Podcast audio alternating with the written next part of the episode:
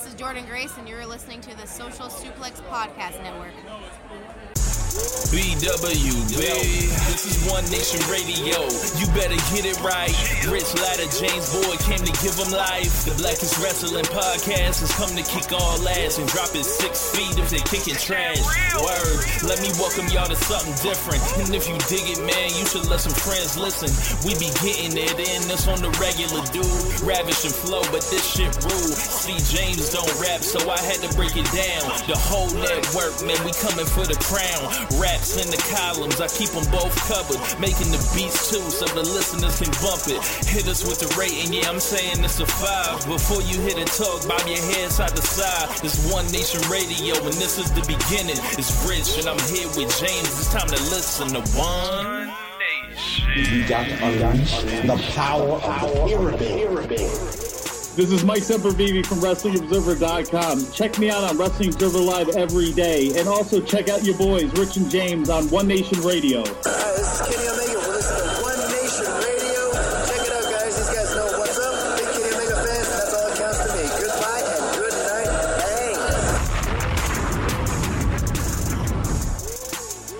Bang. Welcome to the July 11th edition of One Nation Radio coming to you on a Thursday evening. We took the weekend off. I was very tired uh, over the weekend, had a very busy weekend trying to catch up with the G1. I was out of town at a certain point, and um, but yeah, we here on this Thursday evening. James, what's going on, man? Not much. Just out here, um, just holding on tight, uh, so my guts uh, stay in. That's all. What? Yeah, uh, like food poisoning the other day. So like I'm, I'm out here just you know just just soup, just soup. Damn. Yeah. So, I mean, feeling bad out there, uh, looking bad. Real bad. Michael Jackson. Yes, like doing worse than Ring of Honor right now. My God. but um, we got a lot to get to today. We've got like a huge weekend in wrestling coming up. Uh, just every promotion you can think of is doing something. Of course, uh, Impact had their show this past weekend. I think they're like the only ones not uh, getting in on the fun this weekend. But uh, there's all those days of the G1 coming up. There's uh, AEW Fight for the Fallen Sunday. There's uh, Extreme Rules for WWE. There's Evolve Saturday. So we're gonna just you know slice and dice all over the wrestling world here today. But first, we got to start with the G1 in Dallas, the opening day. James, you enjoyed the show live as it was going on, as you you were Yeah. in Japan. Am I, do I have this correct? Yes, I was in Japan for how long was the show? Uh, Three and a half hours. Four like hours?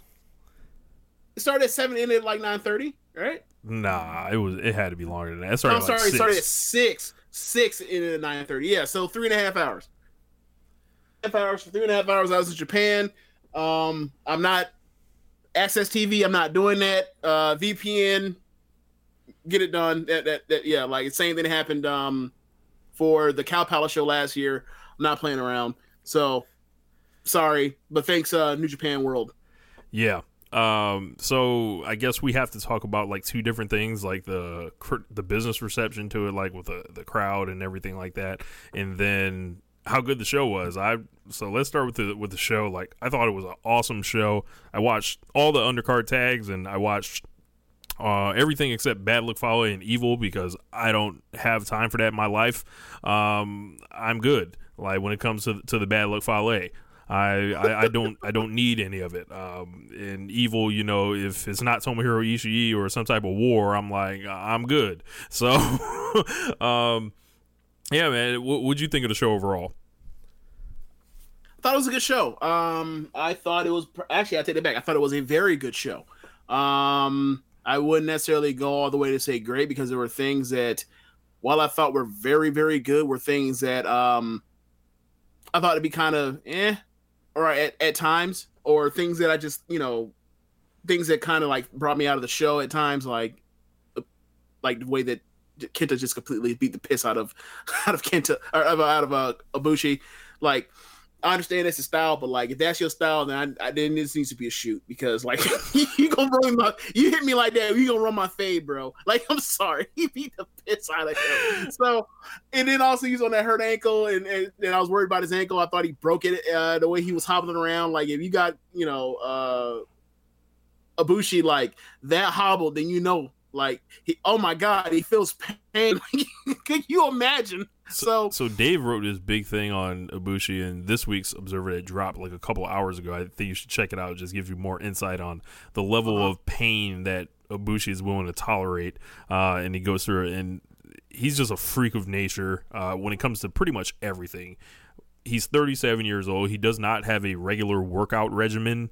He says he's you know he's taking bumps like in the street all his life. He knows how to land. Like it's nuts. Like this this dude's a cyborg.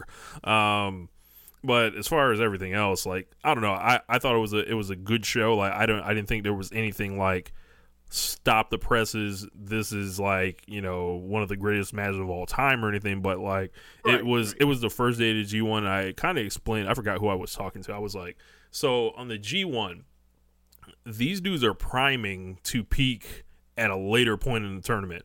This is n- typically not going to be the best day, but it's still really fucking good. like, like I would Yeah. probably anticipate that you know throughout the tournament, and then you know in the middle there's a little dip when they're tired, and then they'll fire back up for like the last like you know four or five shows or whatever. So this is a marathon. If this is your first G1 watching it, strap in and just I would I would not pay too much attention to the undercard tags. There are ways to figure out, um, you know, who like because they they move like stories forward uh, in the undercard tags, but there are ways around watching that where you can figure that out. Um, but yeah, I I love the show though. Like, Yeah, um, like last year, I, I actually was like, you know what, I'm going to watch a full G1. I'm going to watch the entire G1, and then I went through night one, and I was like, these fucking tags, I can't deal with it. And then like the first ma- the first night was like Adam Adam Cole versus like Fale or somebody in Bullet Club, and they started that bullshit. I was Page, like, yeah, yeah, yeah. and yeah, yeah, yeah. And I was like, I'm sorry if I said something else besides Adam Page, but I was like, I can't, I can't do this. And I was like, I, I, I, I like, I got behind, and then I got behind. I was like, and I kept hearing how y'all talking about how like Jay White and like Tong, uh, Tama Tonga and and Fale were on that nonsense. I was like, nah, I'm good. Like, uh, I'll just cherry pick the good matches like usual. So, so yeah, like I, and you know, you're right about that because it's like this. This, I mean, it's the show was what uh the sixth the sixth of July. Like the final is until like the twelfth of August. Like there there's gonna be a shit ton of matches. Yeah, Like that's what is that? That's ninety that's ninety one matches. lots. So yeah. Uh so it like the tag thing, that's up to you. Like I found out somebody I thought like for sure was watching all that, and he was like, "Oh no, I'm not watching those tags." so I was, I was who like, shall remain nameless? Yeah, yeah, yeah, yeah. You don't, we don't want to still get or break the gimmick or whatever. But yeah, but yeah, like they're they're definitely gonna start peaking, and like it's gonna come down to like you know those last few nights of each block. Um, you know, certain certain matchups where you see you be like, okay, like you expect that to be a brown performance. It probably is going to be because most of the guys that most of the top guys are going to be you know averaging like you know four and 4.2 4.1 match and or, or for for you know averaging star rating for um their entire run in those nine matches. So like you know you see matches that you're interested in checking out. Like i say check those out and then like whatever you hear from word of mouth is the ones you should you know go see So quickly to go through the card, uh, opener, uh, uh, God went over showing Yo, nice little short opener.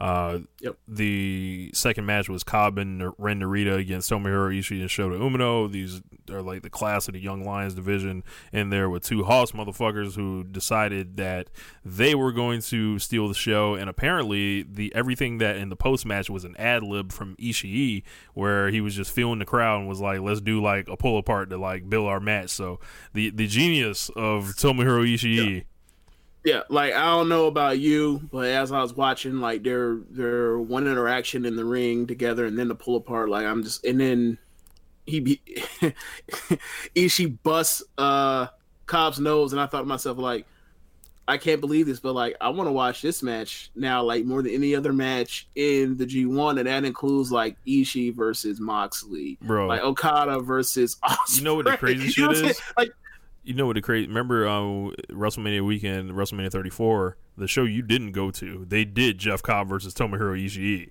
or ah. whatever. We we saw that shit And then I was live. tired, bro. I had, Yeah. yeah, I had to drive. Yeah, Well, it, it'd be like that. So I also missed out on that Rey Fenix match. Y'all throwing money in the ring. People were throwing in money in the ring. Yes. So like it happens. It happens. yeah. Yeah. That, that was yeah. It, it was a war, and I, I think I have some of it on on tape in the documentary I never put out. But um, yeah. Uh, then we had Goto and Yoshihashi against Jay White and Chase Owens. Um, Hiroki Goto got the win. He looks like he's in ridiculously great shape, and he's like motivated and. Maybe we'll get great match Goto because he is there, and you know this is a block where it looks like he can have a really a lot of good matches. Like uh, him and Ishii is always a pleasure. I've seen those two bulls beat the fuck out of each other.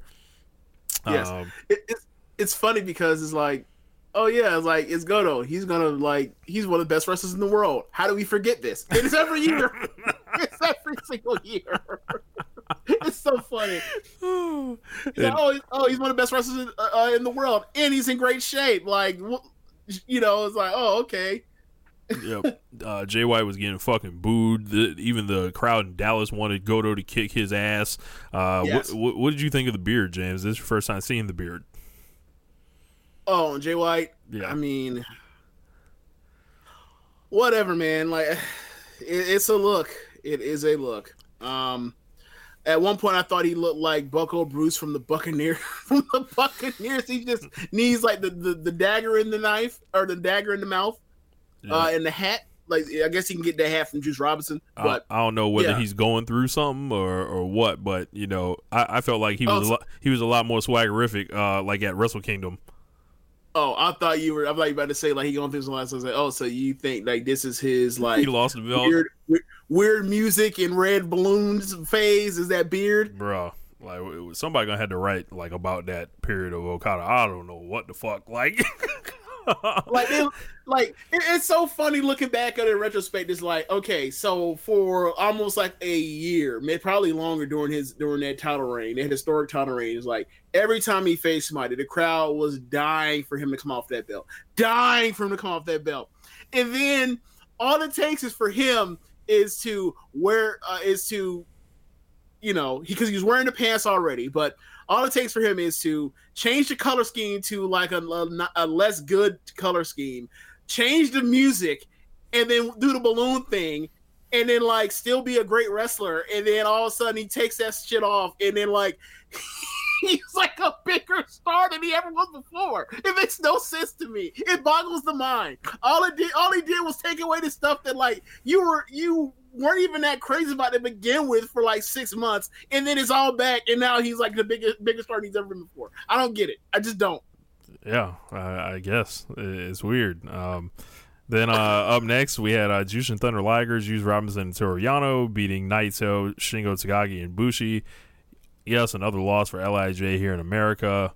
Um, I, I definitely agree with Josh. Like, yes, Jushin Liger's fucking winning. Fuck Lij. Like, I don't like need like like it's fucking Liger. Like, I, I'm sorry. Like, like y'all don't need this win that bad. So, well so i think I, I think the thing would have been like it's cool if like Liger had actually picked up the win Right, but you know, I don't need like all right, Yano's not taking a pin, Robinson's not taking a pin, uh, and Liger don't need to beat nobody essentially unless it's Bushi. Like, could they have done that? Sure, but no i mean i, a Yano's actually idea. in the tournament. I have a better idea book a different match That's always the other one, Right. Um, right? Look at different match. Like we talk about this shit all the time when, when WWE is like, you're in a situation where you book a match where like certain people should not probably be losing. Here's an idea: don't book the match to begin with. I think we will um, be touching on that later, but um, Oh God!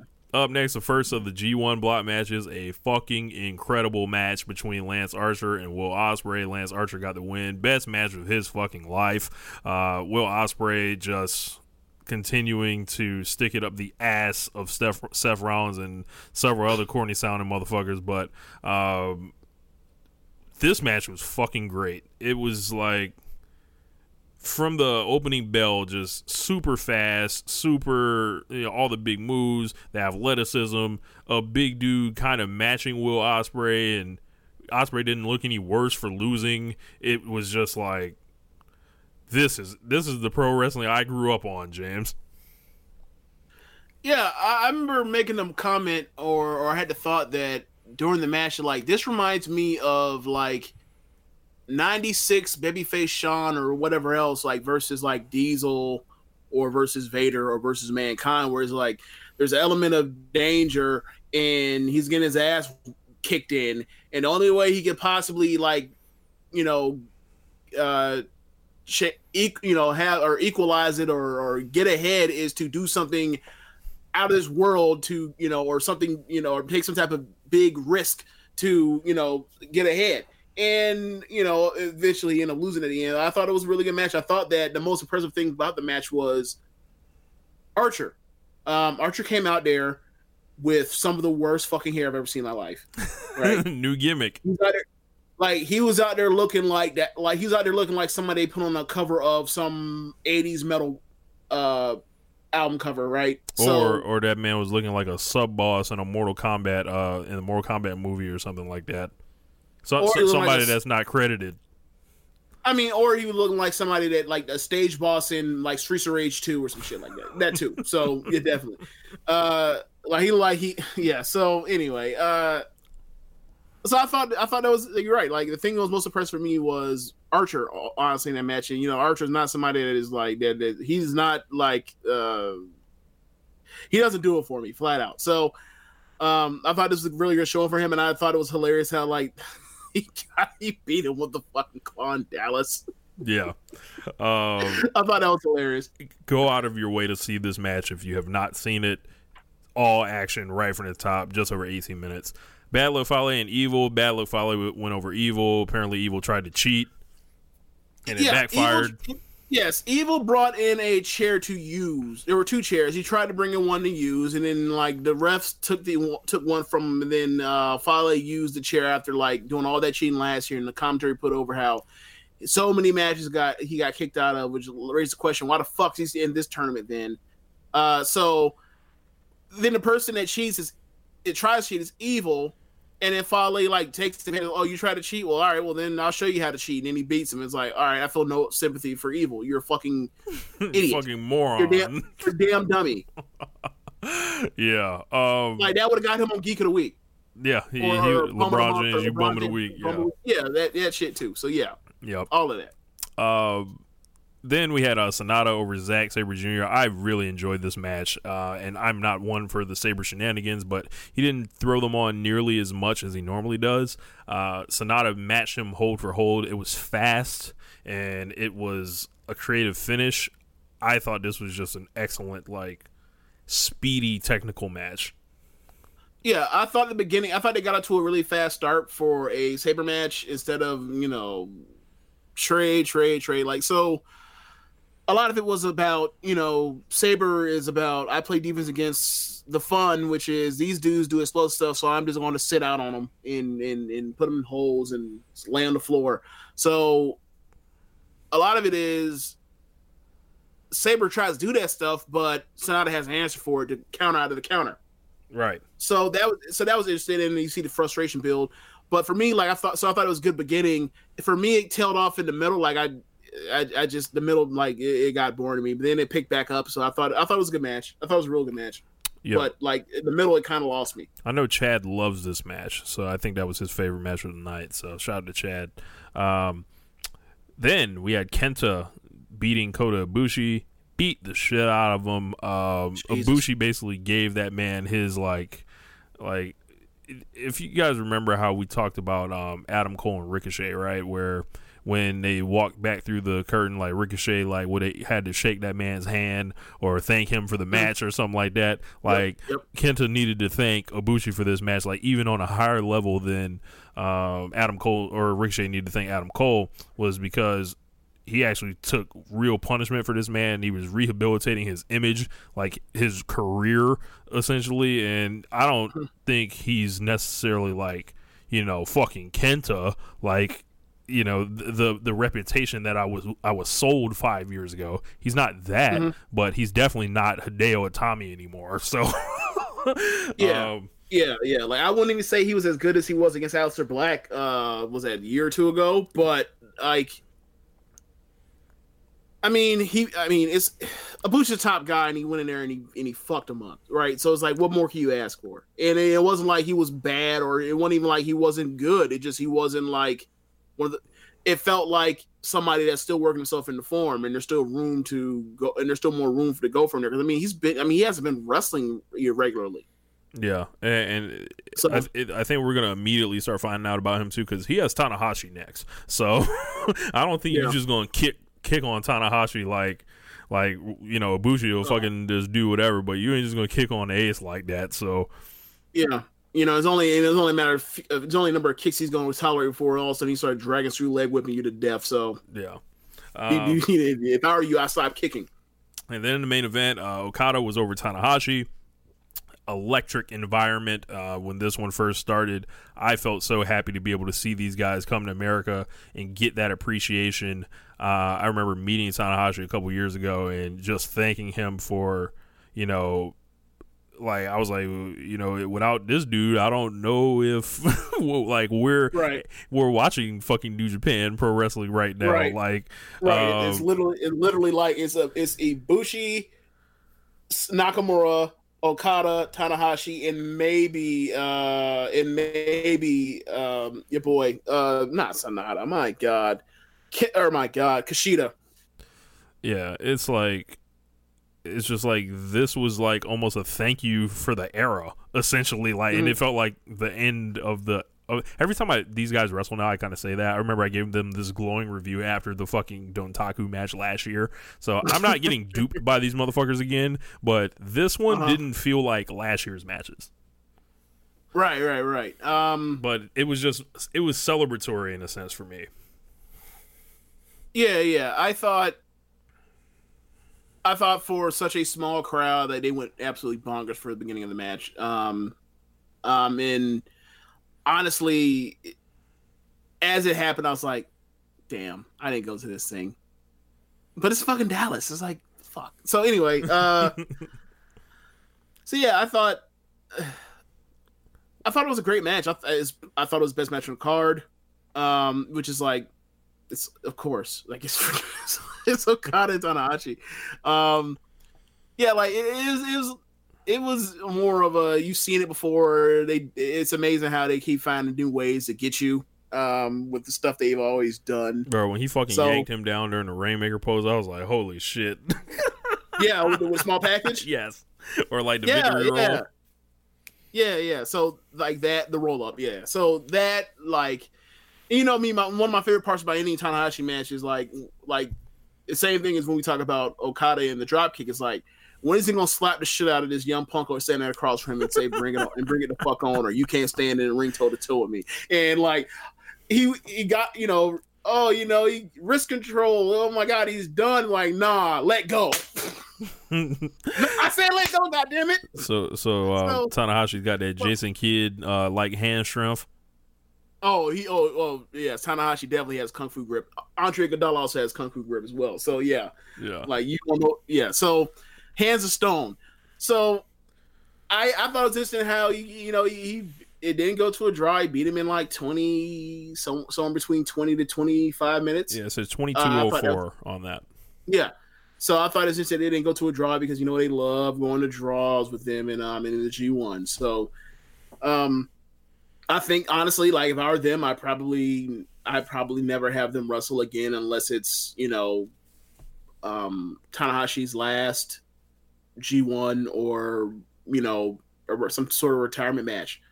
Like I would Mhm. save that sort of thing from this point forward. Like you, you I mean, there's nowhere else to do it now, unless you're going to take it to London or some shit like that. Yeah. Um it's weird seeing Tanahashi. Like, um like when we came in he was like transitioning out of the top top. You know, he, Yeah. and then now it's like you I just have so much respect for uh the way he fights off Father Time, the way he looks like broke up. Like I don't know if this is just him just being this great worker that's working around the calendar or whatever, and, and th- making everyone think he's that injured. Or but when the ma- the big matches come and it's time to, to turn up, he's the fucking ace. Like I love So- Tanahashi. Like I I, I just my do. question- Like So my question for you: Did you wince like how I winced when he did the did the uh, top rope to floor uh, high five flow? no, I got Because- fired. I got fired up. Be- because he didn't. I was like, oh no! And then he and then he immediately he did it and he immediately rolled over and grabbed his knee. I was like, oh come on, you ain't got to do this. I- you ain't got to do this. I, I got fired up because like, I'm like I, I look I know this dude like when it comes to these matches and the big ones he's going he's going to put it on the line like this is what he does. So uh but anyway you know it was, it was a great match. Um Okada got the win get the first two points in a block. Uh you know I interested to see like where the B block goes from here. Of course uh the first day of the B block um, let me pull these matches up for the B block. we're, we're gonna we're gonna so, uh, we're gonna get real petty real soon, aren't we? Yes, we are. Can, can you feel it coming, Oh, God, James? Here we go. Oh god. So, um, B block um, action, of course. Um, we're gonna pull that up here. Um, I'm just stalling while, okay. while this thing loads. Well, I know one match is it's on the first night of the B block because it, it got a lot of uh, discussion yesterday. Yes. And um, I, I, Yeah, we'll get I was quite I was quite perturbed to say the least. Um, but yeah, the first day of the B block. So we've got Juice Robinson and Jeff Cobb. So I know they're gonna. I Actually, know no, that, I, I take um, that back. No, we don't. No, I know that. I know that. I know that Goto and Jay White are in the first night because that's what they did with um, their tag matches. Put over how they were um, set to face each other. We got Juice Robinson versus Shingo Takagi. That should be interesting to see who they put over because Juice Robinson is a heavyweight and Shingo ain't no bitch. So we'll see. Uh, we've got the aforementioned uh, Tomohiro Ishii and Jeff Cobb Hoss War. Um, sign me up. And best, Boss Warfare. Yes. Uh, we've got Yano and Naito. We've got Goto and Jay White. And then John Moxley versus Taichi. Yeah. Yeah. So um, I think John Moxley's going to kick the shit out of Taichi. Okay, so yes, he's going to fuck him up, of course, but like that match is going to go for length. I don't think it's going to be like he's going to beat him inside of ten minutes. I don't think that. But you do. I mean, I was kind of I was kind of joking, but I mean, Oh, okay. yeah. Um, I they're gonna have a back and forth match, and then eventually, like Moxie just wins. yeah, the Death Rider. Um, Um, I, yeah. I I don't think it. I, I think if Gedo like decides to beat John Moxley on night one, he should be fired, escorted out of the business. Um, you know, hottest wrestler in the world, and you're like, yeah, we gon' we gonna feed him to this dude.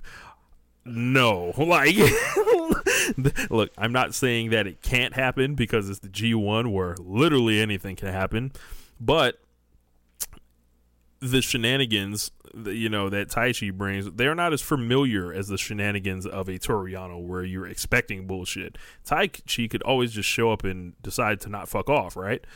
But it's John Moxley. I think if you do that, it's a tragic mistake. Um, to to put him over to, uh, John Moxley, so hopefully we don't have to worry about that. Um, So, so what do you think? What do you think? Uh, what do you think? Uh, Ambrose's record, or Ambrose, my God, Moxie's record is going to be um, at, through, going through this block. I would I would probably pencil him in for like six and three. That's what I'm thinking too. And then like the like the the losses are like to me the comes to me the line is like you beat him with Jay White, you beat him with Naito, and then you beat him with Juice, and then have a third match. Like that's like conventional thinking, right? Right. I mean, and there's granted like he can have one more loss, and we're like, okay, I can see like if he lost to Goto or Ishii, I wouldn't that wouldn't Right. shock me in the least bit, right? And he beat But- like one of the other three. Yeah, possibly. Yeah. But like if he, you know, like once you get below like that threshold line, like they're not gonna beat him with Shingo. That'd be fucking shocking. Yeah. He's a, like you know like he's a he's a you know a never weight guy or catch weight guy whatever the hell you want to call him. Yeah. Um, like Yano, like if you want to do the gag that oh yeah he always beats like the tough motherfucker in a block like like Suzuki, then like okay cool you can run that. I think it'd be fucking dumb, but like whatever. I, I think it'd be incredibly dumb, but I wouldn't put it past to do that. Like the the, the Taichi thing, just like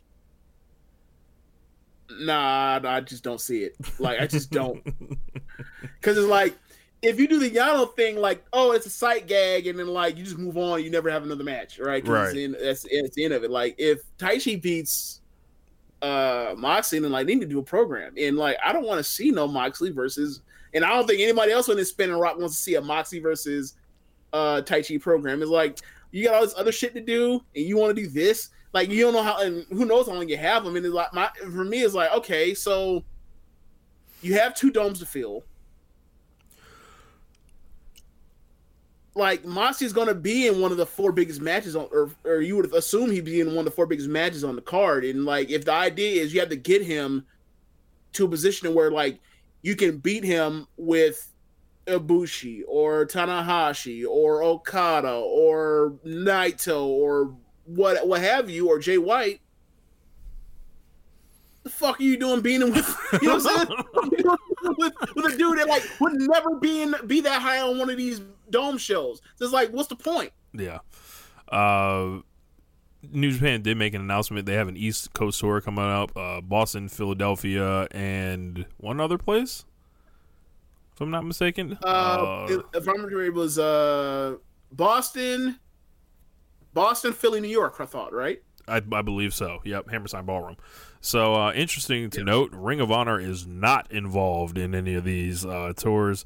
So um, yeah, ROH going down, down, down, and um, you know, not and New Japan's literally going into their territory and competing, literally in their buildings. So uh, Well, you also keep in mind like they're also competing by doing these um these J Cup shows too yeah, yeah, on the on the on the West Coast. Yeah, on the West Coast.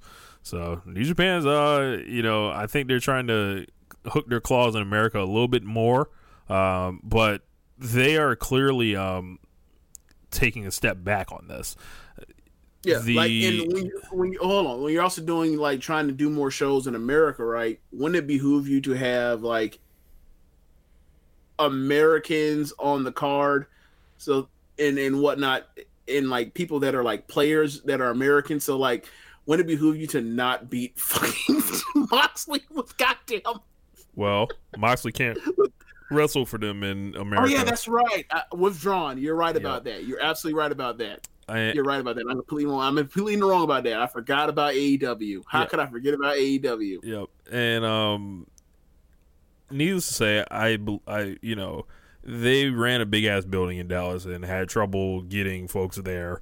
It was like 4,000 paid, you know, 4800 in there, you know, overall.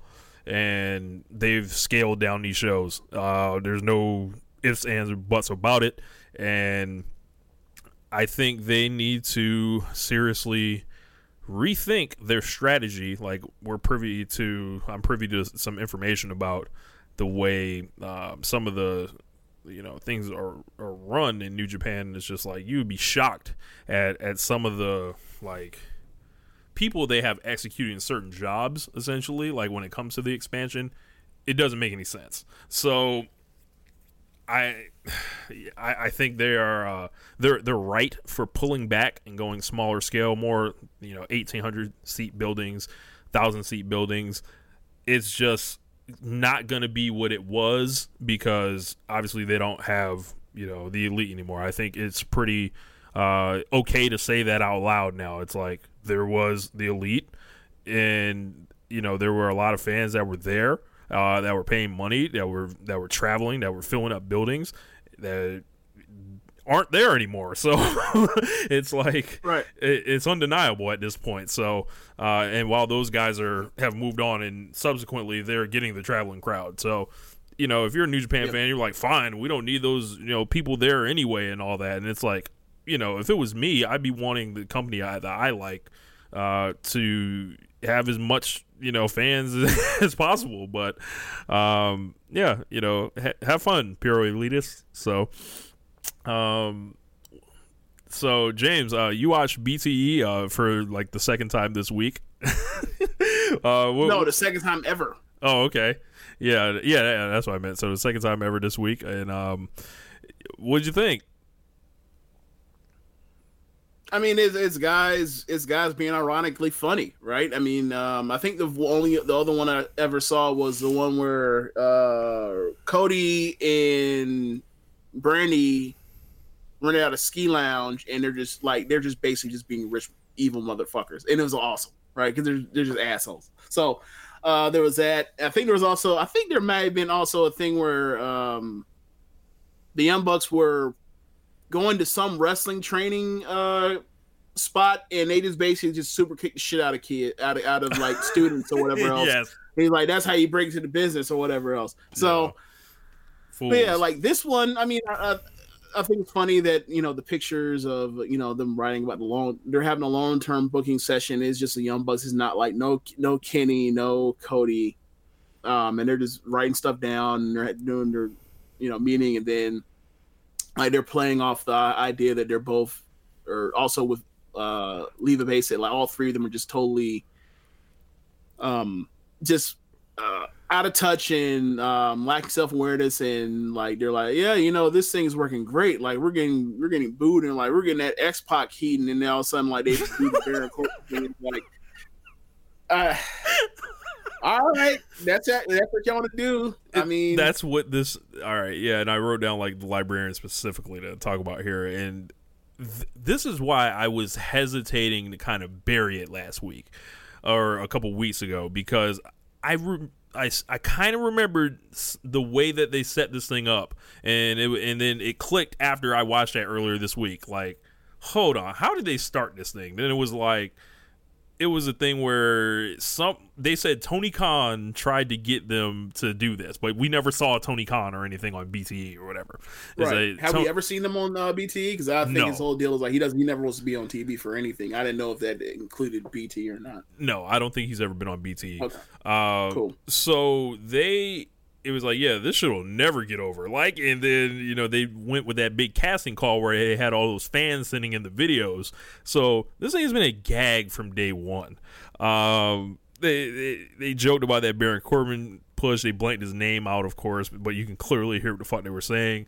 Uh, the Right. long term booking for the next five years. This entire thing is a rib, and I think you know like they're they're gonna be able i don't know i think they're playing a, a inside joke in front of everybody but Right, The right. thing They, is- they absolutely, they, they absolutely are. But the thing is, like, the people that are tuning in on the pre-show to watch it have no idea what the fuck that is. So, Right. like, when you're like, "Yo, this is unentertaining," you're like, "Well, you don't get it because there's because here's this context." Like, I don't need the additional fucking um material. Like, the show's right here. Either it's entertaining or it's not. So it's like, I get I get what they're trying to do, but ultimately, like, that's not helping your pre-show to get people to want to stay in and tune in to watch the the actual good wrestlers on there. And like they they put on two bad uh, pre-shows back to back, so it's like I have no need to ever watch their pre-shows ever again unless something changes, unless I hear notable change. And I, I feel the same way. I feel like most you know most people with some sense sense feel that way too. Yeah um But I mean, I'm look, like i get it. Like i like i look, get what they're, still doing. putting. Yeah, yeah, I get that. And like, look, it's not in the world that like some fucking comedy thing that they're doing that doesn't matter at all you, you, like you would think it does though.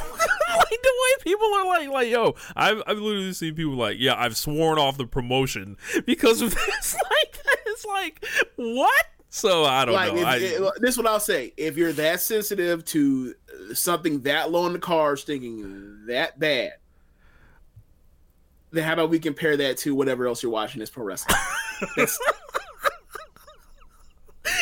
Like, because- like they're clearly I mean, I mean, they're Vin, they're Vince McMahon. That's what they're doing. Like, like with this shit. I I don't know. I like watching it this week has really put it into perspective. Uh, what's going on? I will on? say this though. I will say this though. It, it it does it it is worse on their part for the fact that like they're they constantly know. I don't know how much this is going to continue. Don't know, but like the whole premise is that this thing stinks, and we're going to get a we're going to get some some you know some laughs on the fact that like everyone's in on the joke. It's like no, not the problem is, bro. Not everyone yes, is. ev- in on the everyone is not in on the joke, and So, I, I like, think they're, I think so they're either trying to. So they need. Yeah. I think they're going to try to try to get people in on the joke, like because like now that it's out there, I would imagine more people would share my sentiment, but I think it's far outnumbered by people that don't know what's, what the fuck is going on. Like my boy Seahawk today Right. from PW's Torch was like, "Can anybody explain this librarian shit to give it to me?" It took me like two and a half tweets to to explain it, and then I came to the conclusion: just watch the first three minutes of BTE this week, and then it's like they're going to I you know and as far as like what BTE is going to be in its future form they don't even know so it's hard for us to know like Yeah. so I don't know um like I mean, these are we're talking about like yes, it's outsized compared to this to the stakes of it all or whatever else, but um, if this was if this if this was their way of basically like killing it off, cool. If it continues, like it better be it damn well better be better than what it's been than what it's been. Otherwise, like you, otherwise, you're gonna start getting more ha- more of the hammer dropped on them. So, um, Fight for the Fallen is on Saturday. Uh, looks like a pretty interesting card on paper. Um, you know, we've got three people announced that do not have matches booked. That we, uh, uh, us two, have a lot of interest in uh, in Britt Baker, Bea Priestley, and Shoko Nakajima. So I don't know what they are doing, but they are competing on the card. They announced it I would like to know, but uh, maybe is this some some type of surprise they want to do? I don't know, but um, maybe it's a triple threat match. Who knows?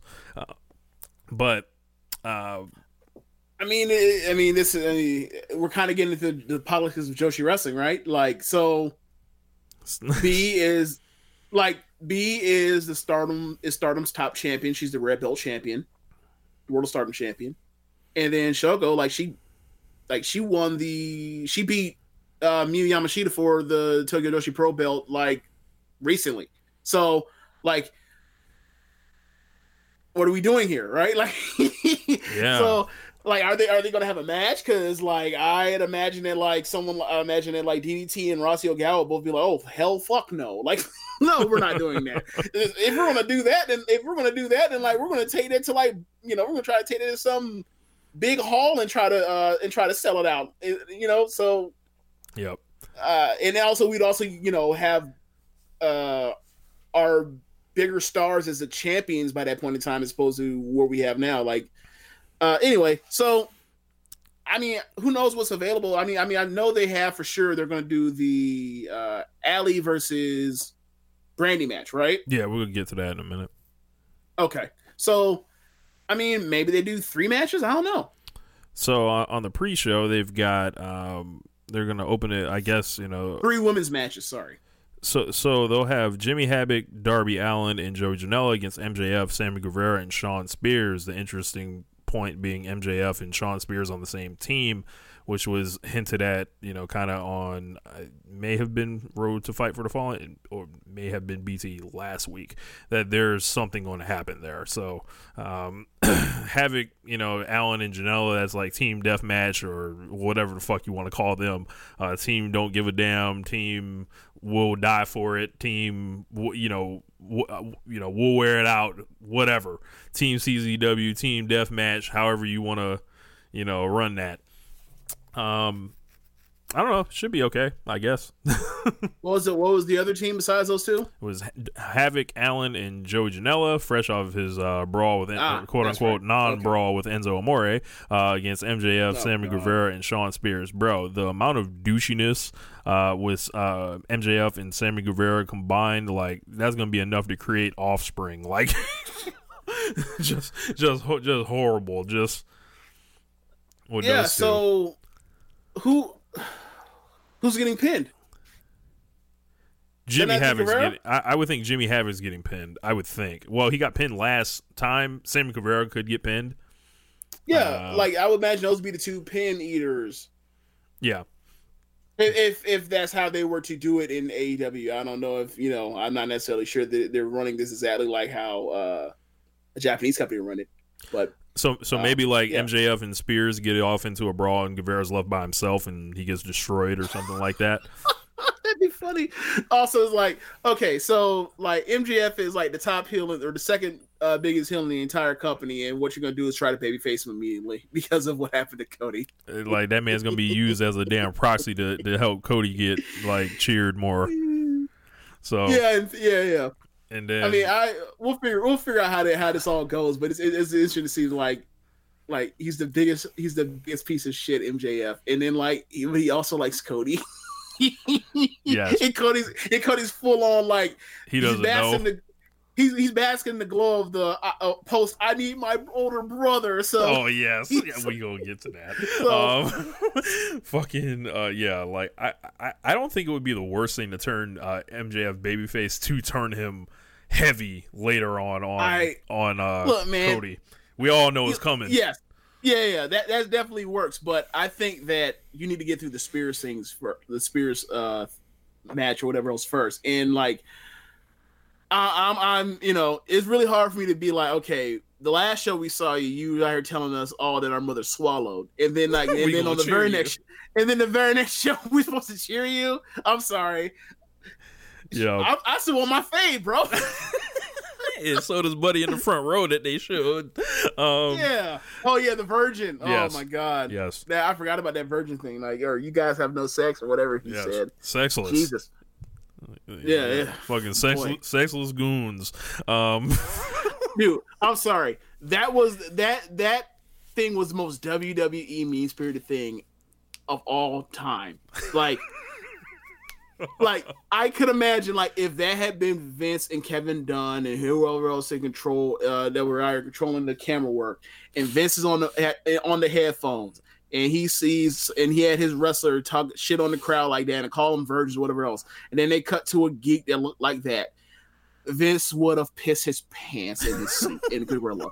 Am I lying? he may have fallen out the seat backward. Like, in, Yes. Yeah. Belly, look, grabbing his stomach because his gut hurts from laughing so hard. So, like, so like, I, you know, I just want to point that out because when I saw it, I was like, yo, that's that's so mean. that's so mean. So our next match on the pre-show, we've got uh, Sunny Kiss versus Peter Avalon, managed by Leva Bates. I'm sure Peter Avalon is planning to throw the book at Sunny Kiss. Um, do do.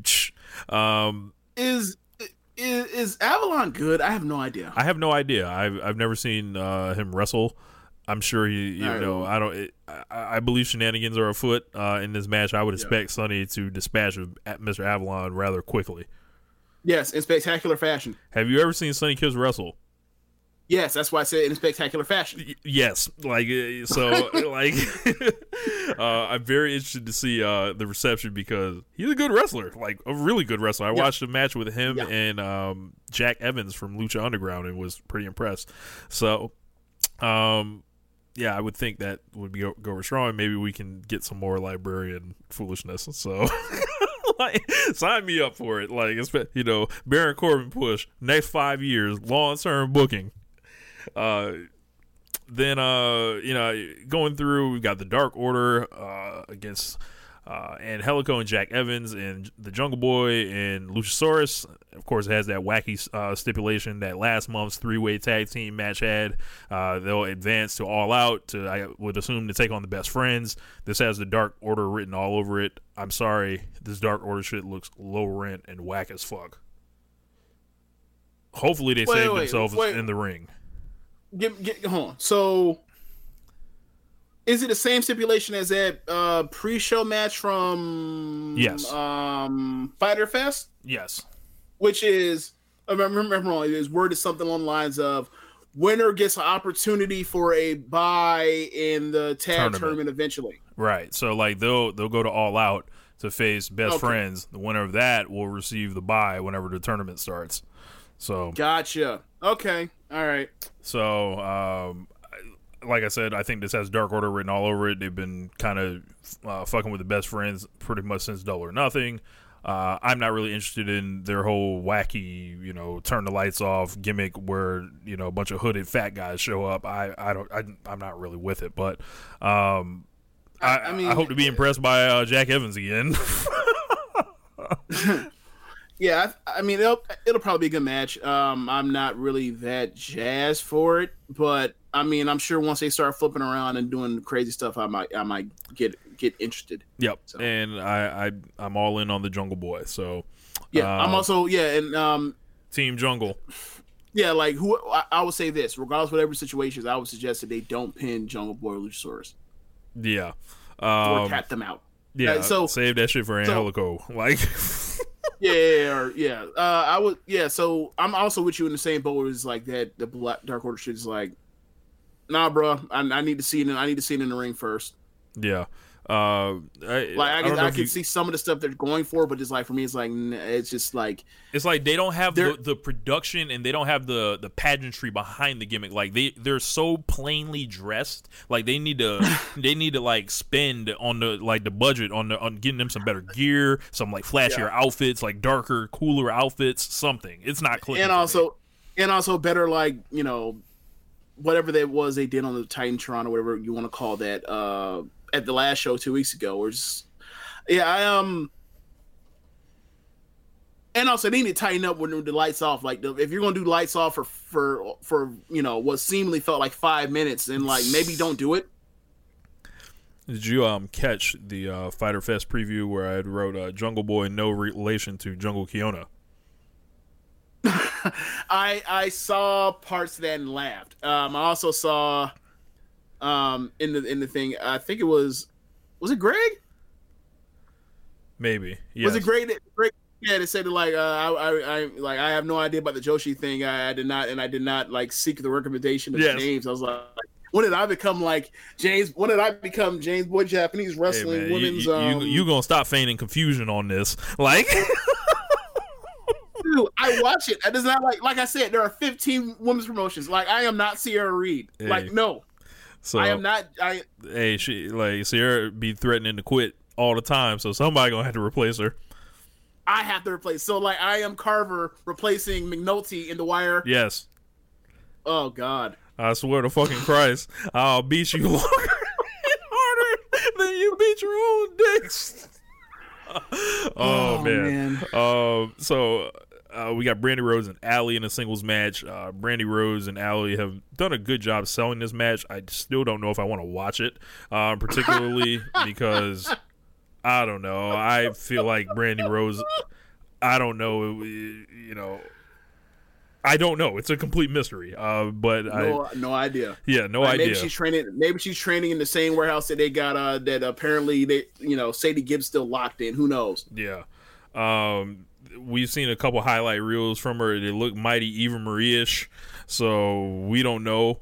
Uh, Allie is, I mean, you know, I've, Allie. I've, I've seen, I've seen, I've seen Brandi wrestle before, but like it wasn't like, yeah, I want to see this on a major league wrestling promotion. Mhm. So it's like, maybe you know, I'm sure she's gotten better, but we'll see. Um, I'm willing to keep open mind to it, but like you know, I'm I'm also kind of like.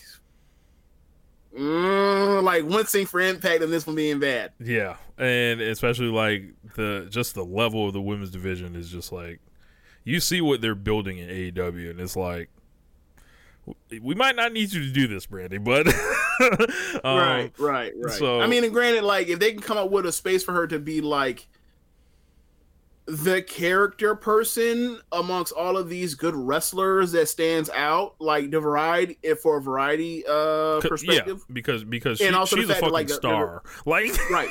And also the fact that like there's a language barrier uh, for a lot of the women. Like, yeah, granted, like, yeah, that makes sense. But you know, I'm just as long as we keep her from getting this Alexa Bliss push, we're, we're, right, we're good. right, Right, Yeah, like I- we, we got we got to see, and obviously, you know, there's always a thing of like, oh yeah, she's she's you know, she's married to the Booker.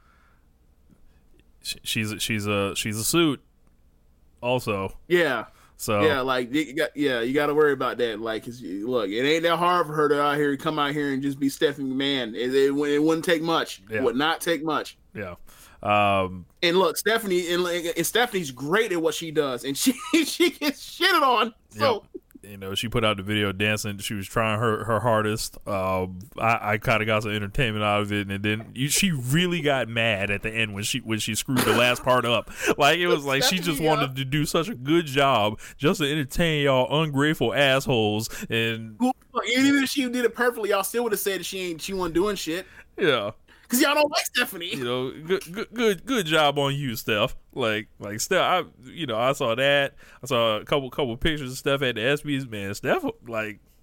You know, Steph. You know, Did you- yeah. Did you see? Did you see the picture of uh at the ESPYS of Steph and and uh, Triple H Sin together, With and then and, and then and, and then in the front row they had their their son Roman. and everybody looks so happy, and I was like, you know, what, this is a nice moment for them. I mean, they paid for it, and you know, yeah, but what, yeah, you know but whatever. Yeah, or quid pro quo, whatever you want to call it. Like, it's obviously connection. Like, yeah, but whatever, whatever. Like it was a nice moment for Roman because it's like that was that's real shitty, and also like it, you know, this might be the best moment of his entire year after him coming back because they don't know how to book him for shit. yeah. He So- he needs so, yeah. to consult Hollywood, but um, so Yeah, um, look specifically like Dwayne cousin. the Rock Johnson. Yes. Yes, you need to call his cousin. Like, hey man. You think we can get still get that dude Rockefeller or something? Yes. I'm just trying to get the fuck out of here. Like, hey man, can you give me like the name of somebody that works at CAA and so I can, you know, get the fuck out of here? Yeah, quick. because they don't know what the hell they doing with me, and you know, time's a wasting. Yep. Uh, so we got Adam Page and Kip Sabian. Uh, Sabian was on commentary last month. Page, this is going to be his chance, another chance for Adam Page to be impressive, to you know show that he can do something. I saw an interview with him this week, and it was fucking horrible. And I was like, this Really? is not, this is not a top star. Uh, I believe I sent it to the Social Suplex Messenger thread. It was like a one minute promo he did with Marvez, I believe. And Marvez, I think he's really talented in a backstage interview role rather than being on color comment or you know lead commentator. And it's like he threw it to him for thirty seconds, and it just felt like this dude like had nothing to say, and he froze, and it was just like. Oh man, Jericho has his work cut out for him, and Jericho has a live mic. Um, they're advertising. You know, he's gonna have like promo time, so we'll see how that all goes. I, I I think that I would like the live mic with Jericho isn't like what would intrigue me. The live mic plus like plus knowing that like oh yeah he's also like taking in a fifth of, of, of whatever liquor he wants to. Like that that would intrigue me right? That would intrigue me a lot more. But like, oh yeah he has a mic. Like jericho knows how to act when he's not drunk. How about when he's drunk though? Yeah, yeah, um, yeah. We'll see what what Page does. Um, and we've got the tag team match with SoCal Uncensored, uh, who are I upset. think okay, so look, I think this will look. I I'm not confident, but if you were to ask me, like, is Adam Page about to have a great match? I would pro- right now or this coming show, I'd probably say yes because that's why that's the only reason why he's in position to go out here and have great matches, and he hasn't had it yet. But like, this is the last chance he has before he goes to you know challenge for the title, or Right. so you know maybe maybe now would be the time people would be like, oh, that's why right, and then be like, okay, I want to see this now. He, I know he's going to lose, but I still want to see this. right. Um, and you know the the thinking on it is Jericho's going to be your first champion. You don't want to give him any of the top people off the like. You don't want to give him Cody right now. You don't want to give him Kenny right now for the title. Like you'll Or Moxley. yeah, or Moxley. You'll you'll give him Page or whatever, and then get him the fuck out of the way, and you can rebuild him back whenever. Like that's all. That's literally what we've been saying on the show. Uh, Yep. So Yep. good on AEW for figuring that out if they figure that out. Um, Yeah, like we got Jericho basically to be like, oh, however long his deal is, but like at first, like he's like Buddy Rogers is like established guy, give him the belt, then have him like be the first champion. Then like eventually we're gonna have a Bruno Sammartino type come beat his ass for this belt. it'd, be our, it'd be our first, it'd be our, it'd be our first real, you know, superstar rocket, rocket strap guy champion. right. There's a lot of parallels there. That, a good observation, James. Um, Well, I thought I thought everybody was working on that, that kind of like that kind of program. I I didn't. well, the Buddy I Rogers thing in particular, like that Oh, you said, like, okay. like that's Gotcha. a, that's a good way to tie this in to the birth of a promotion and things like that. No, so yeah, yeah, um, yeah. they uh then the SoCal Uncensored uh, is upset that they have been left out of the best tag team in the world conversation, uh, and then they got announced in a match with the Lucha Brothers. Um, So they gonna lose. you got it. So, uh, I am looking forward to seeing Scorpio Sky in there with those two guys. You know, Kazarian's Kazarian, Is it whatever. Scorpius? Oh, is, is it is it Daniels or uh, Kazarian? It is Sky and Kazarian, okay, but all right. Daniels will be out there as a manager or whatever. And, That's right because he's yeah, that's right because they did the, the promo in the middle of a BT and yeah, I, I didn't think that was them being late for the thing was funny, especially Avalon they held Mister Flights like, okay, I miss flights. Yeah. It's life. Shit happens. Then uh, Lucha Brothers looks like it's time for them to get on the board here. Um, and know, Definitely. so up next we got uh, Kenny Omega and She- definitely, the most, they're definitely gonna be the most over out of that, out of those two teams. You said what? They're gonna be the most over out of those two teams. Do we know that for sure? Yeah, Because They ran back and SCU is ridiculously Bucks. over. they were going back and forth with the Young Bucks. The Young Bucks in the semi main events of the show. Right. So, um, yeah, I we will see. Uh, Like Penta, and also things like Penta's a bigger individual. Like both of them are both bigger individual stars than right, SCU are. right, Like individual acts. So it's like you also got to take the end of kind of like, you know, eventually like there'll be time for a breakout with Scorpio Sky or whatever else, or even Kazarian, even though he's older. But like they're a tag team and they should be like. It's funny because they're both bald too, but like they should be like probably better push like versions of like Lorcan and Burch and, and like in the tag division NXT. It's like it's it's like the same thing. It's like they have instant credibility because of what they've done in before uh, and you can beat them with anyone, and you can also they can also win the titles eventually, and no one will bat an eye in either situation. yeah. Um, then we got uh, Kenny Omega and CIMA. The singles match is a dream match. Uh, uh, CIMA, they've never wrestled before. We know CIMA's like legacy in building Dragon Gate and being just such a huge influence on uh, literally the modern wrestling style from about 2004 or five going forward. Kenny's Kenny, y'all know who the fuck he is. Um, probably looking at his first win here as a single in AEW. Uh, I'm expecting a really great match here. I'm expecting a great match too. Um, do you have any concerns that we may not get it? Um, so I think there's a difference with CIMA where he will realize he's not in the opening match. And Kenny, I think, will probably be itching to have a match with like he, that's literally his thing is wrestling Asian guys. Like from literally like going back to fucking DDT uh, and he has all his best matches against you know our our, our fellows from the far east. And um and I think he'll be up for it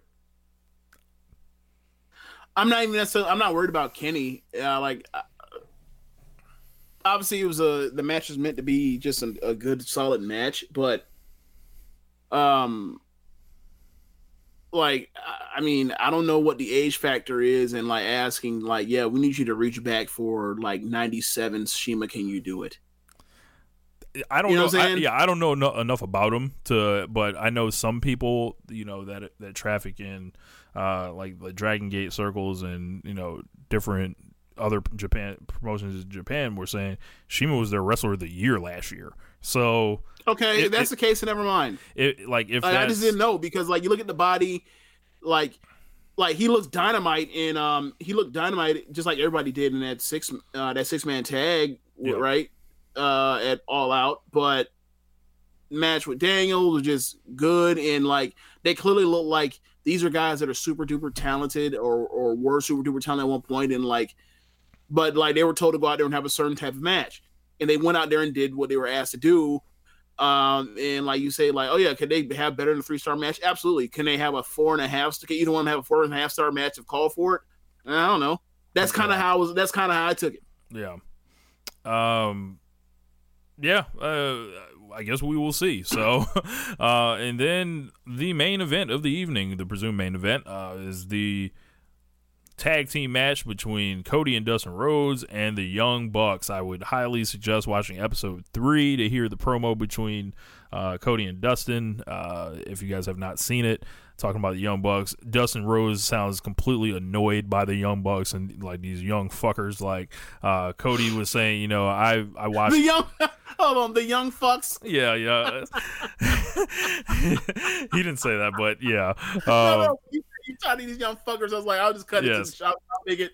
I'll make it more appropriate. The young fucks. yes uh cody like said something like where you know he said he watched all the matches that the bucks and kenny have been having and all this stuff over the years and they've never watched the Rhodes brothers and he was like what are you serious they've never watched us or whatever because you know they were in WWE, and then it was like, yeah, we're not about to be ashamed about being on national television and all this stuff, and you know, we beat the the Shield, and they blanked their names out, whatever. Like, so it's gonna be mm-hmm. interesting. Like, and you can tell, like, there there are small things that have pissed each other off. Like, like Dustin didn't like the that I need my older brother shit. He he did not appreciate that shit at all. He said he was gonna power slam uh, the young bucks so hard that their souls would leave their bodies. It was amazing. Um, I think this is to be really great, and I wouldn't be shocked if somebody turned at the end of the match. Uh, that could happen. Um, I could also see where you know this is. I think someone mentioned this where it's you know it's it's quote unquote um Dustin's last match. I, I don't want to come to Goldust so badly. Um, this is Dustin's last match, whatever else, or they get some type of standing ovation after they lose, whatever else, and then all of a sudden, like you see the the gra- the, the sign off graphic in the lower third on some NXT shit, and then all of a sudden Shawn Spears and bust and, and, you know bust his head too. Yes. Right, like it, it like and to set up for all out, you know, Cody versus uh Spears, whatever. So like, there's a bunch of stuff it. at play too. So, um, but either way, like I think the ma- like I think like the match is a lot to be great because like you look at what the Young Bucks did, you know, most of last year, and you look at what um, I mean, you look at Cody and and I almost want to call him Dustin, in like uh Cody and um Dustin as a tag team, like they're a great tag team. Like they them winning the tag titles off of the Shield was one of the feel good, one of the few feel good moments, genuine feel good moments with his dad with uh Dusty out Yep. there. Like was one of the feel like of the last, you know, this decade in WWE history. That was one of the better feel good moments you'll ever get on TV. So or not TV, but on pay per view, TV, etc. Like so, um, and they were a great tag team. Like they were, they were kicking ass together. So, you know, I um, I expect them to be able to do the same thing. Right. And they were So- saying saying the Bucks have been flirting with the Usos on Twitter and they beat the Usos for two years up and down and different stuff like that. funny. It's it, just really cool kind of like little digs. I'd like to see the Bucks turn up the assholishness a little bit here and just like, you know, just be also just just lean into that I need my older brother shit like like bro, these these dudes were rubbing fake blood on themselves like going up to each other hugging hugging each other all that shit like these guys are fucking idiots like but yeah, uh, I'm I'm I'm excited about the show. Can't wait. So, um, the other show us uh, going head to head with this show uh, is Evolve. Um, and I don't know what number Evolve it is, but we know it is the 10th year anniversary. Uh, and you know, we will see exactly, you know, WWE strategy as far as like, you know, counter programming going forward because I would not count on this being the last one. Um so Oh, talking about Evolve. yeah, whether it's Evolve or, you know, them just counter programming period uh against Yeah, well, I you know mean, not gonna- Saturday programs. Yeah, well, you know, it's not gonna be the last one because Evolve is soon to be on their on their second tier uh, programming anyway. So, Right. So uh, so that's on deck. So quickly, we'll go through it here. Um, we got the main event uh, is uh, Adam Cole versus Kira Tozawa for the NXT Championship. Um, I would presume Cole retains here. um, they've got Drew Gulak and Matt Riddle uh, in a non-title match.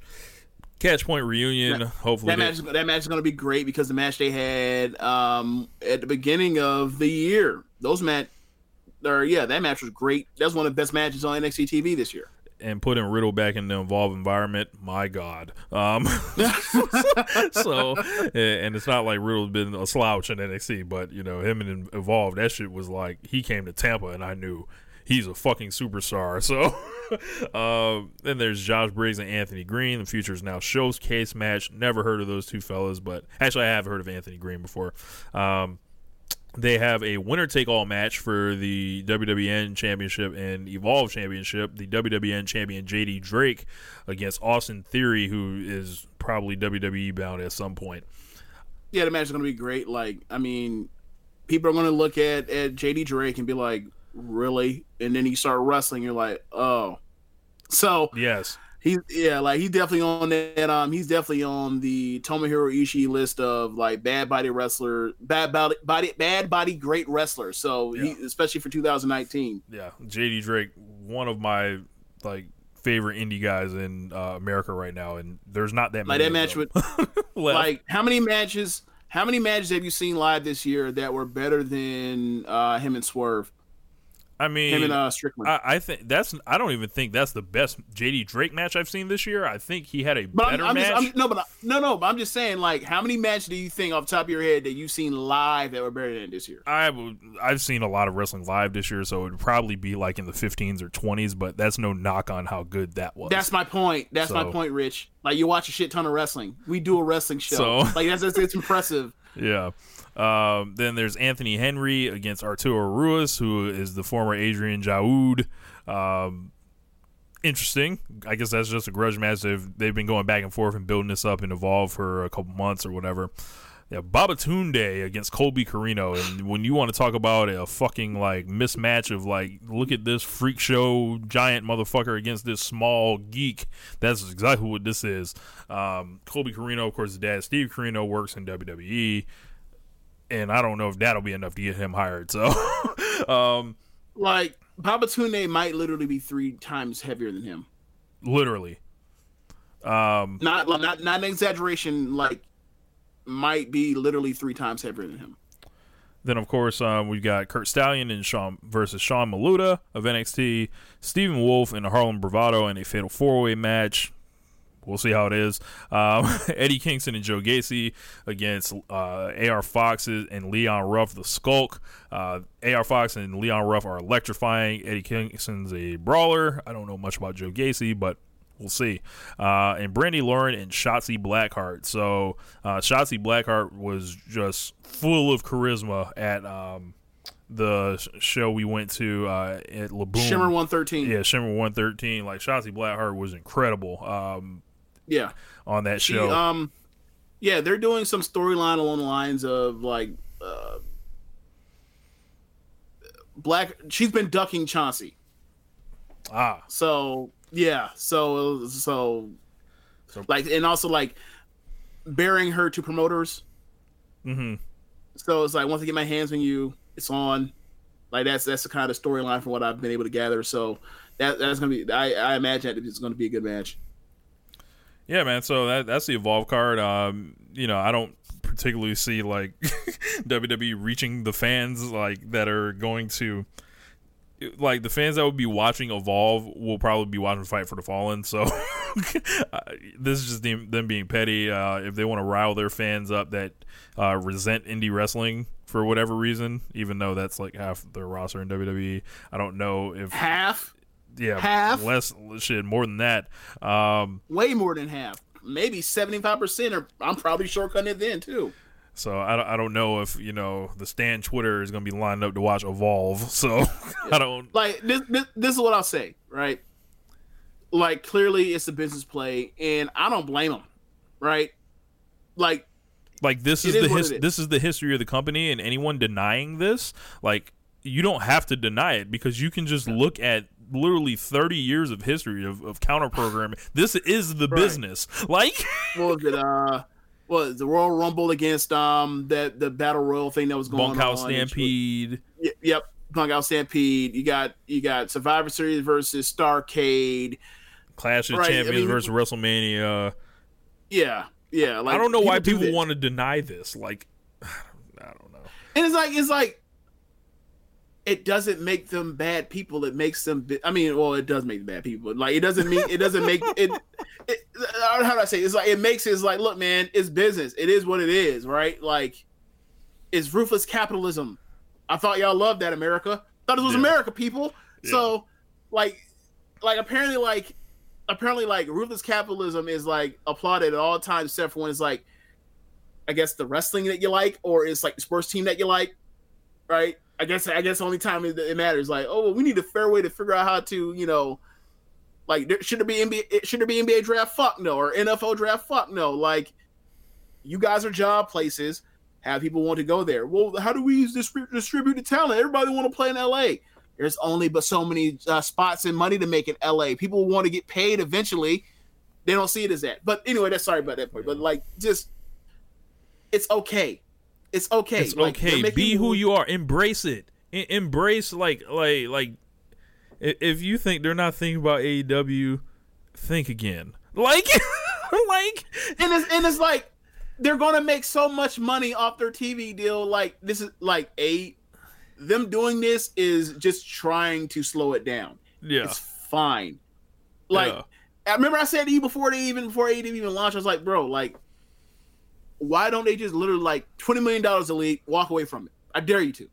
Twenty million dollars combined per year for all four of you guys. I dare you to walk away. Now they're more successful than I thought they were ever going to be. It's like they definitely should have gave them twenty million dollars.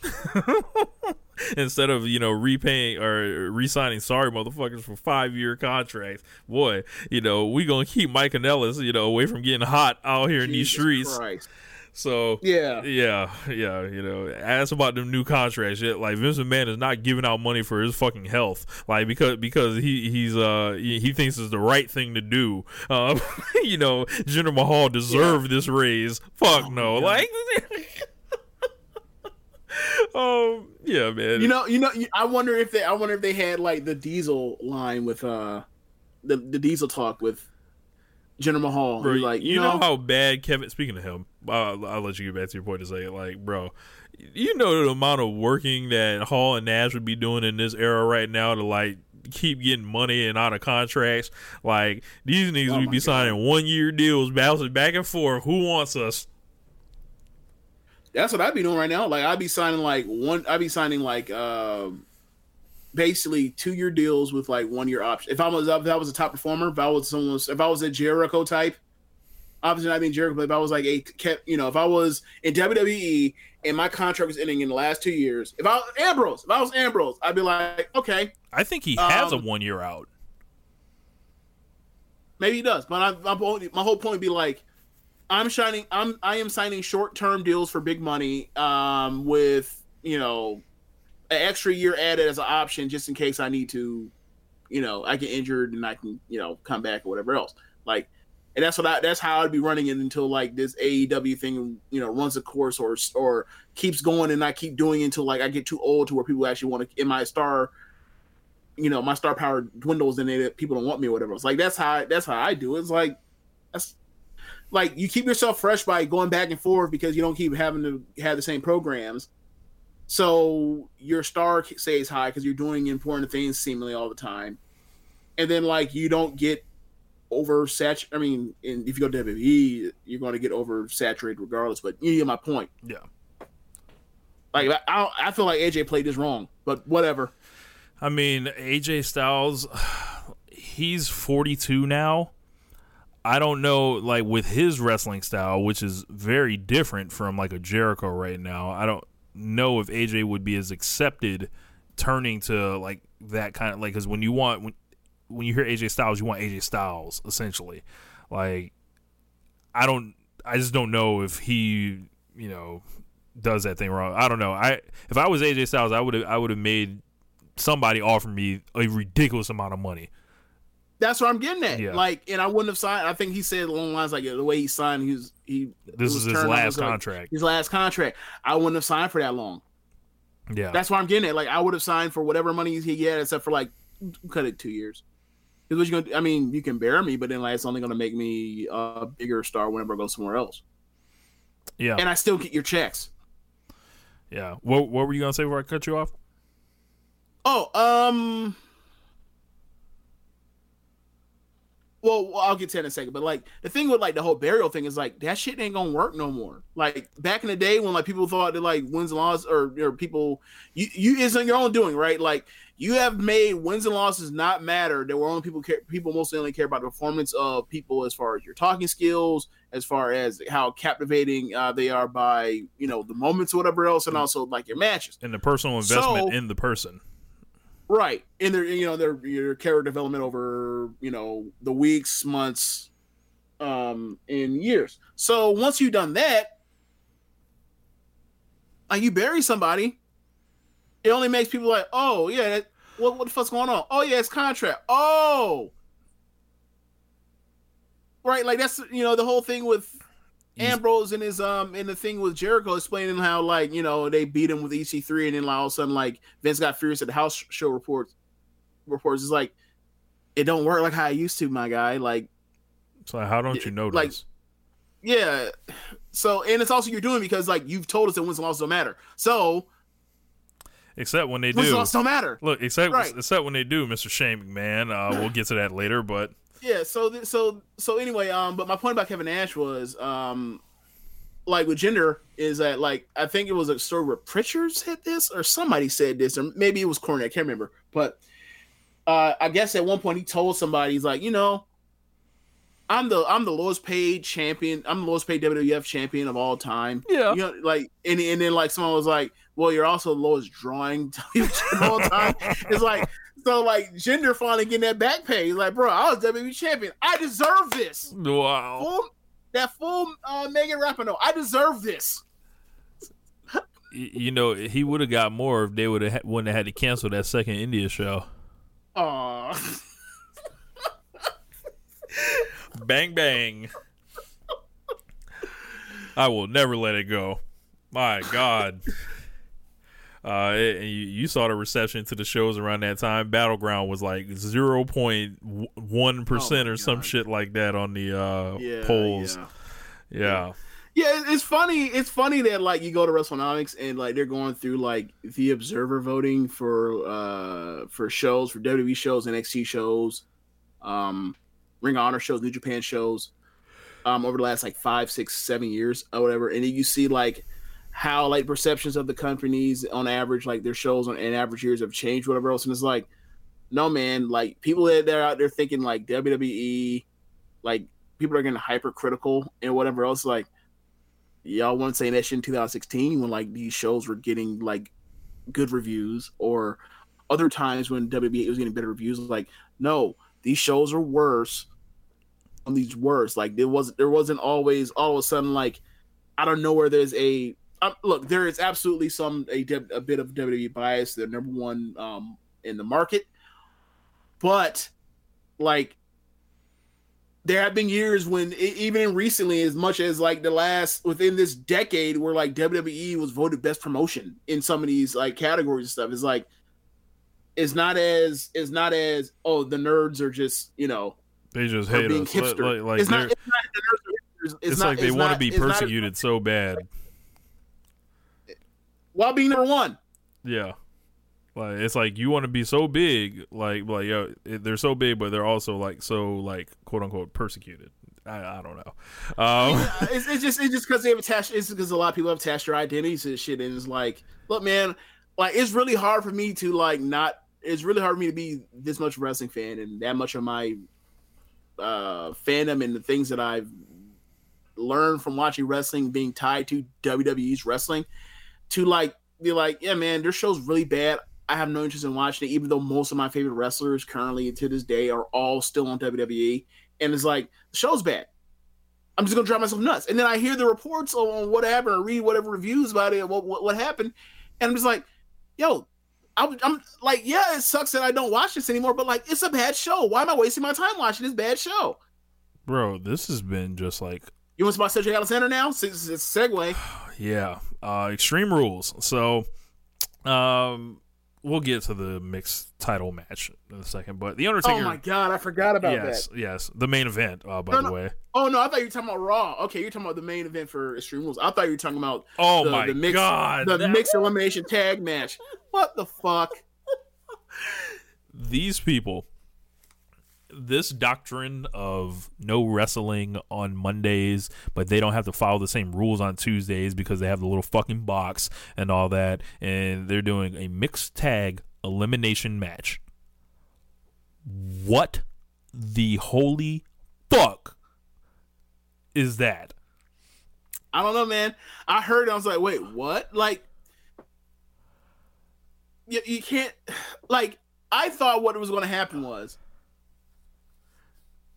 or would assume what happened was that like sh- Becky stays around, and then Becky like plays it to the finish, but She's like holding on to the she's like holding on to the tag rope and shit. but Right, she can't but it's tag also in. like- But also, is that the best idea considering like you have the babyface with a two on one advantage? So what the fuck are we doing here?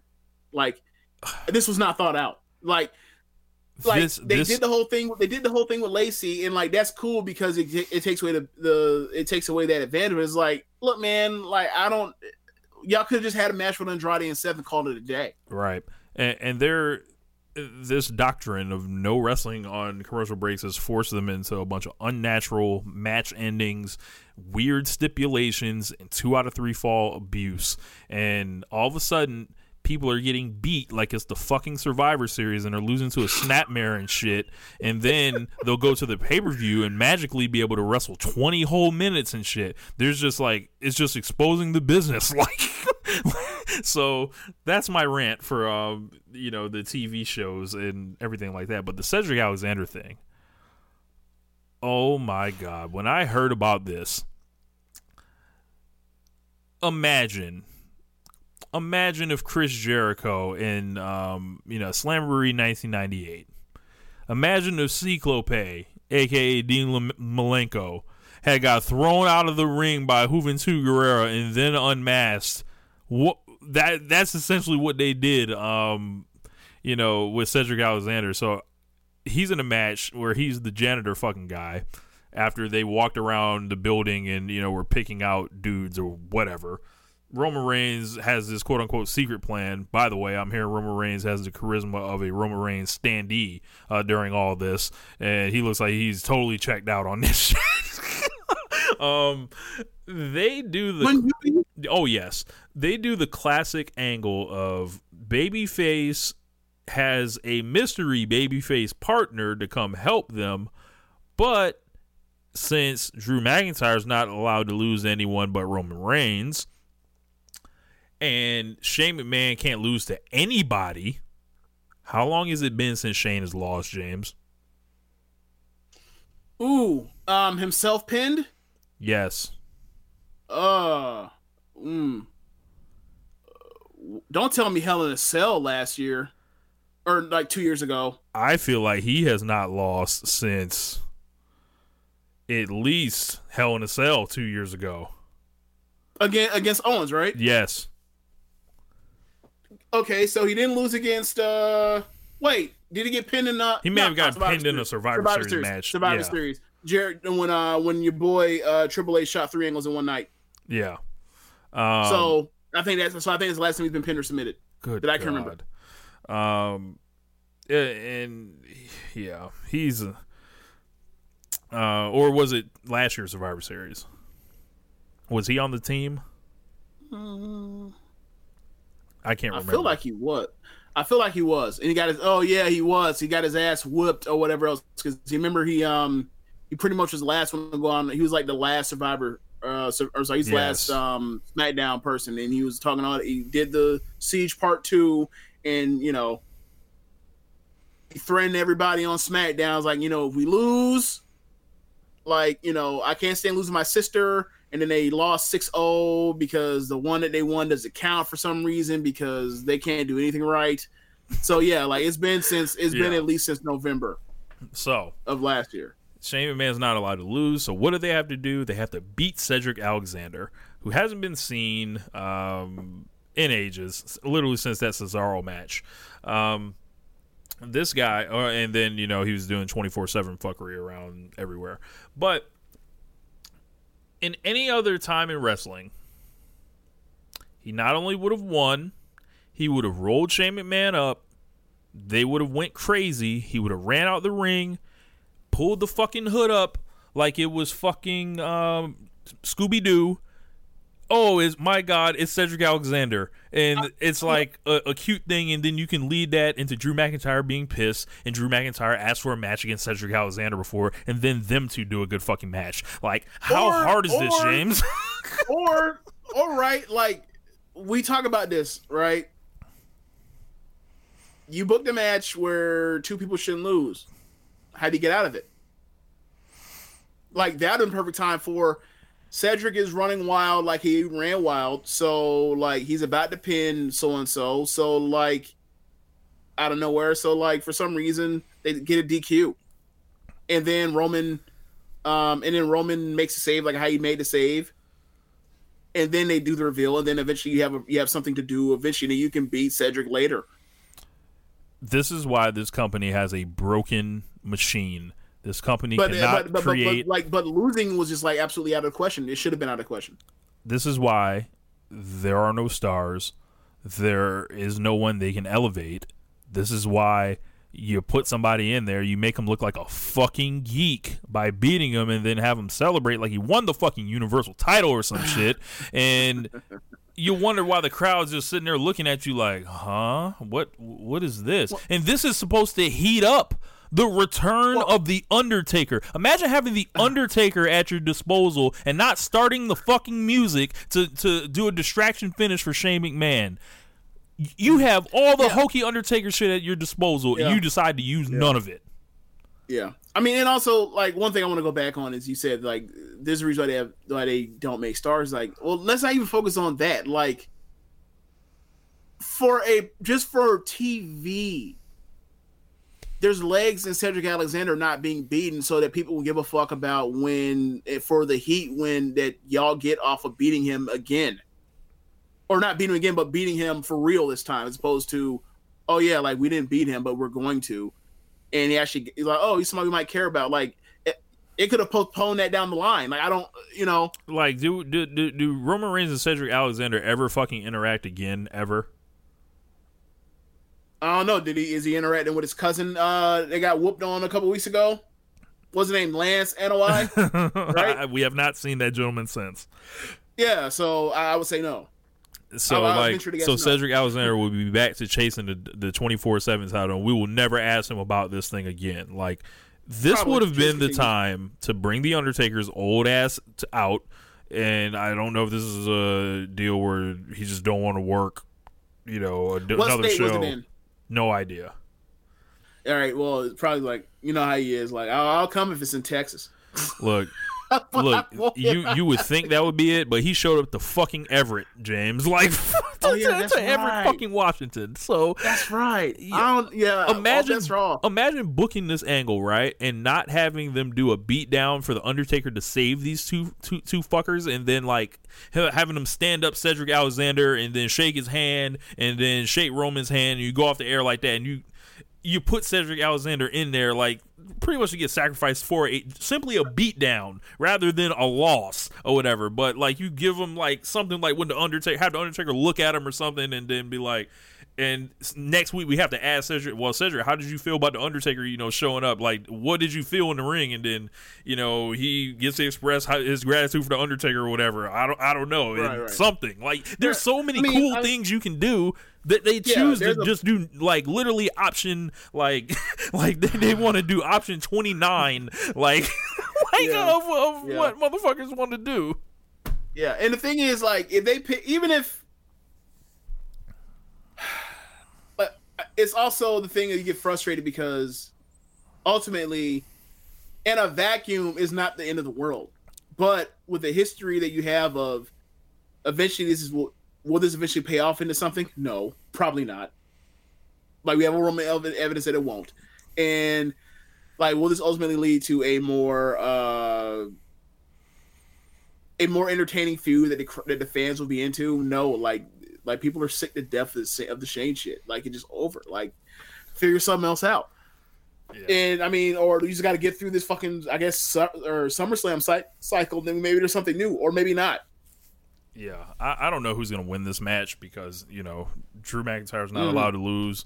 Uh, Shane McMahon's not allowed to lose. You don't think the Undertaker's probably going to do no jobs, but maybe Roman Reigns gets fought again. Like maybe, look, maybe Roman Reigns turns on the Undertaker. So we're doing this like two years too late, or twenty-seven months too late, Hey, twenty-eight months too late, if it was my company, 20, 20 wait, twenty-nine months too late, thirty months too late. if it was my company and they've demonstrated no ability to book him as a babyface right now, if he beats the Undertaker's ass after the match, my God, in Philadelphia, they might have some. Like you want your angle for the summer, you want attention, you want to take take the news cycle like from fucking AEW, like whatever they do Saturday night. You you want it going into Monday morning, going into into your flagship television show. Turn Roman Reigns' ass after the match. Right, but the, okay, so I could see that, but then like, who's going to eventually face him? Seth. Okay, and he beats Seth right. ass at, Survi- or at, at you know whatever pay per view, and takes the belt. And I don't know, I don't know, but um, there, no, you so there- so so there hold is on. le- so so in theory, SummerSlam would be uh, Seth, or do you wait? Do you wait after SummerSlam? What are you talking about? uh, it, it really doesn't matter because like they, I mean, we're about to go. We're about to go into fantasy booking, Yeah. booking but whatever. It's like, I mean, there's still the Brock Lesnar at play, which like they, they may go and have him turn like, Brock babyface, turn Brock babyface and have him fight Roman. How how can you? He has go. He, he gave him to, to try to get Roman over two years ago. That's why you got to flip. You got to flip the uh the dynamics. You got to make Reigns the heel and then Lesnar the baby. Like I don't know. I mean, they, they, I mean, yeah. I mean, we'll see. It's just, a, it's just a lot. of God, stuff. But that I mean, sounds like bro. I'm like sh- like stretching it far right now. yeah, yes, yes, yes, yes. Like, uh, I mean, Joe versus. I mean, what else is on the card? What else on the card? So let's go with the uh, the the Universal Title match next. We got Seth Rollins and Becky Lynch teaming up. Their relationship is just gotten. This is an universal. This is an universal title match. This is the Roman's Yes. title match. oh, this is both. No, it is the Roman's title match. This guy um, against Baron. You tell, you tell, you tell me what's the more important belt right now in in uh, in WWE. Oh yeah, I mean that Universal title that should have been dusty from its inception. So, um, um, you know, Corbin and La- you know that match happens to be, that belt happens to be on the line as well. Uh, Corbin and Lacey. Um, now this is an Extreme Rules match, so I don't know how they're going to enforce the gender rules because you can't be disqualified, right? So.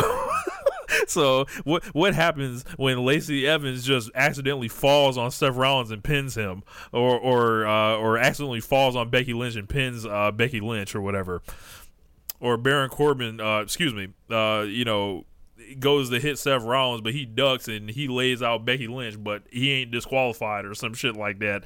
Like like who's gonna like who booked this match with with these like on extreme rules to make sure there there's no intergender uh, foolery here. Who knows? I don't know. Eh.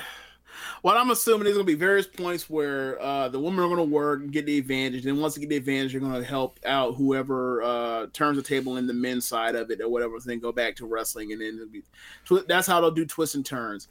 Um, it'll be based off the wh- whichever woman has the advantage at the time, like going to help the uh, their male uh, counterpart. So, I, I mean, look,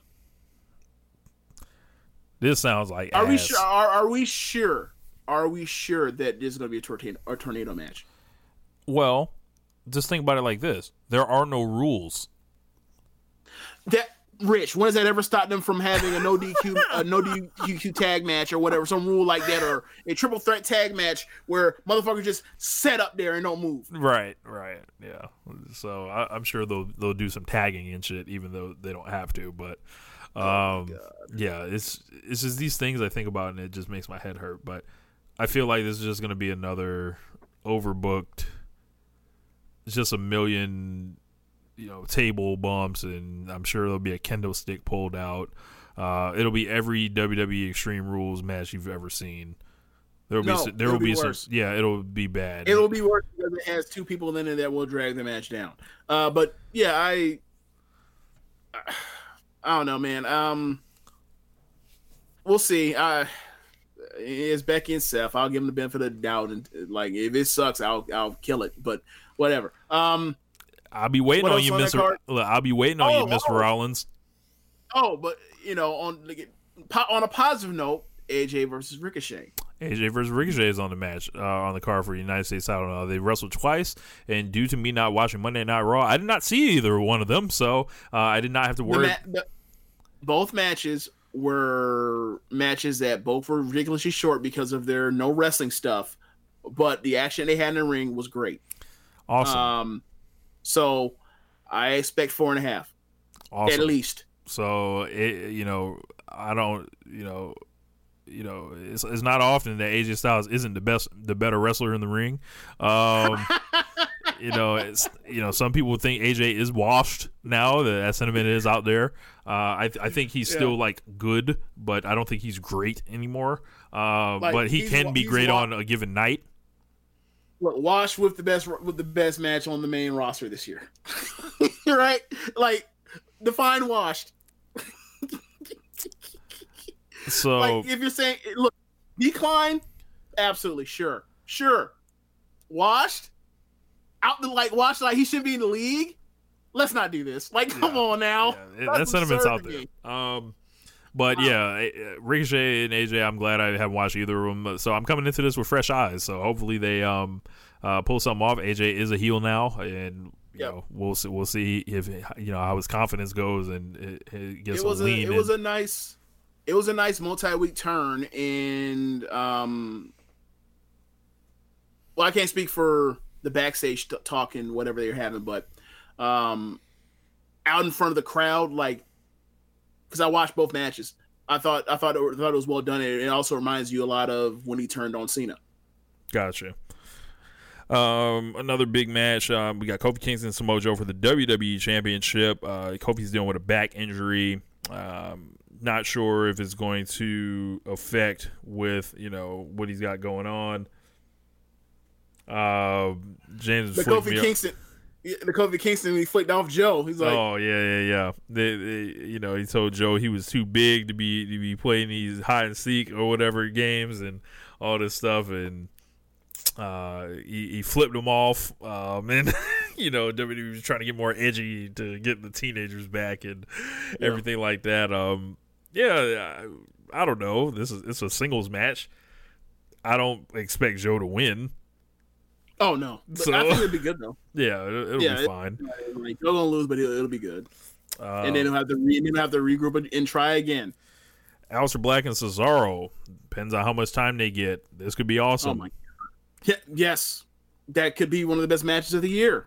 Um, in this in the main roster, if they're given time and they don't do some screwy thing to get out of it, because it, like, ju- just beat someone. Seriously, give them give them twelve minutes and let one of them beat somebody. Tell him to go balls to the wall too. hard to ask? Look, look. Tell him, give him twelve minutes. Tell him to go balls in the wall. Like, don't even do the the slow beginning of the match. I don't want to see none of that Yeah, shit. right. Just fucking they're on run diff- it. They're right. They're on different shows. You can beat you can beat somebody and end the program and then transition on from there. Put somebody over. Um, black mass uh, to the face. Um, Yes. Braun Strowman and Bobby He's Lashley. evil now. He's even now, so I can't even call it the spinning back roundhouse of justice. Yes, the black mass. So, um, Bobby Lashley and Braun Strowman in a last man standing match. Braun Strowman is back from his miracle recovery of a ruptured spleen. Uh, I looked that up on the internet this morning. Uh, apparently, that is a three to six month recovery. Braun Strowman has showed superhuman strength in just beating it in just over two weeks. He'll be back. It's incredible, James.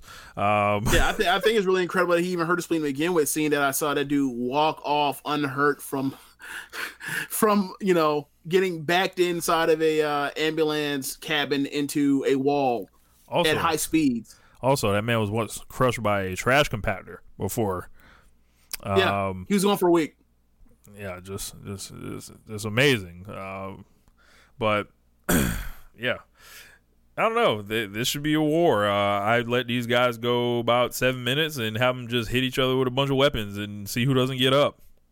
Yeah, I think it, uh, like this match is definitely like this is good booking, right? It's like they've had two two gigantic strong guys beat the shit out of each other. Do do they literally did the pyro works to get over how big and strong they both are.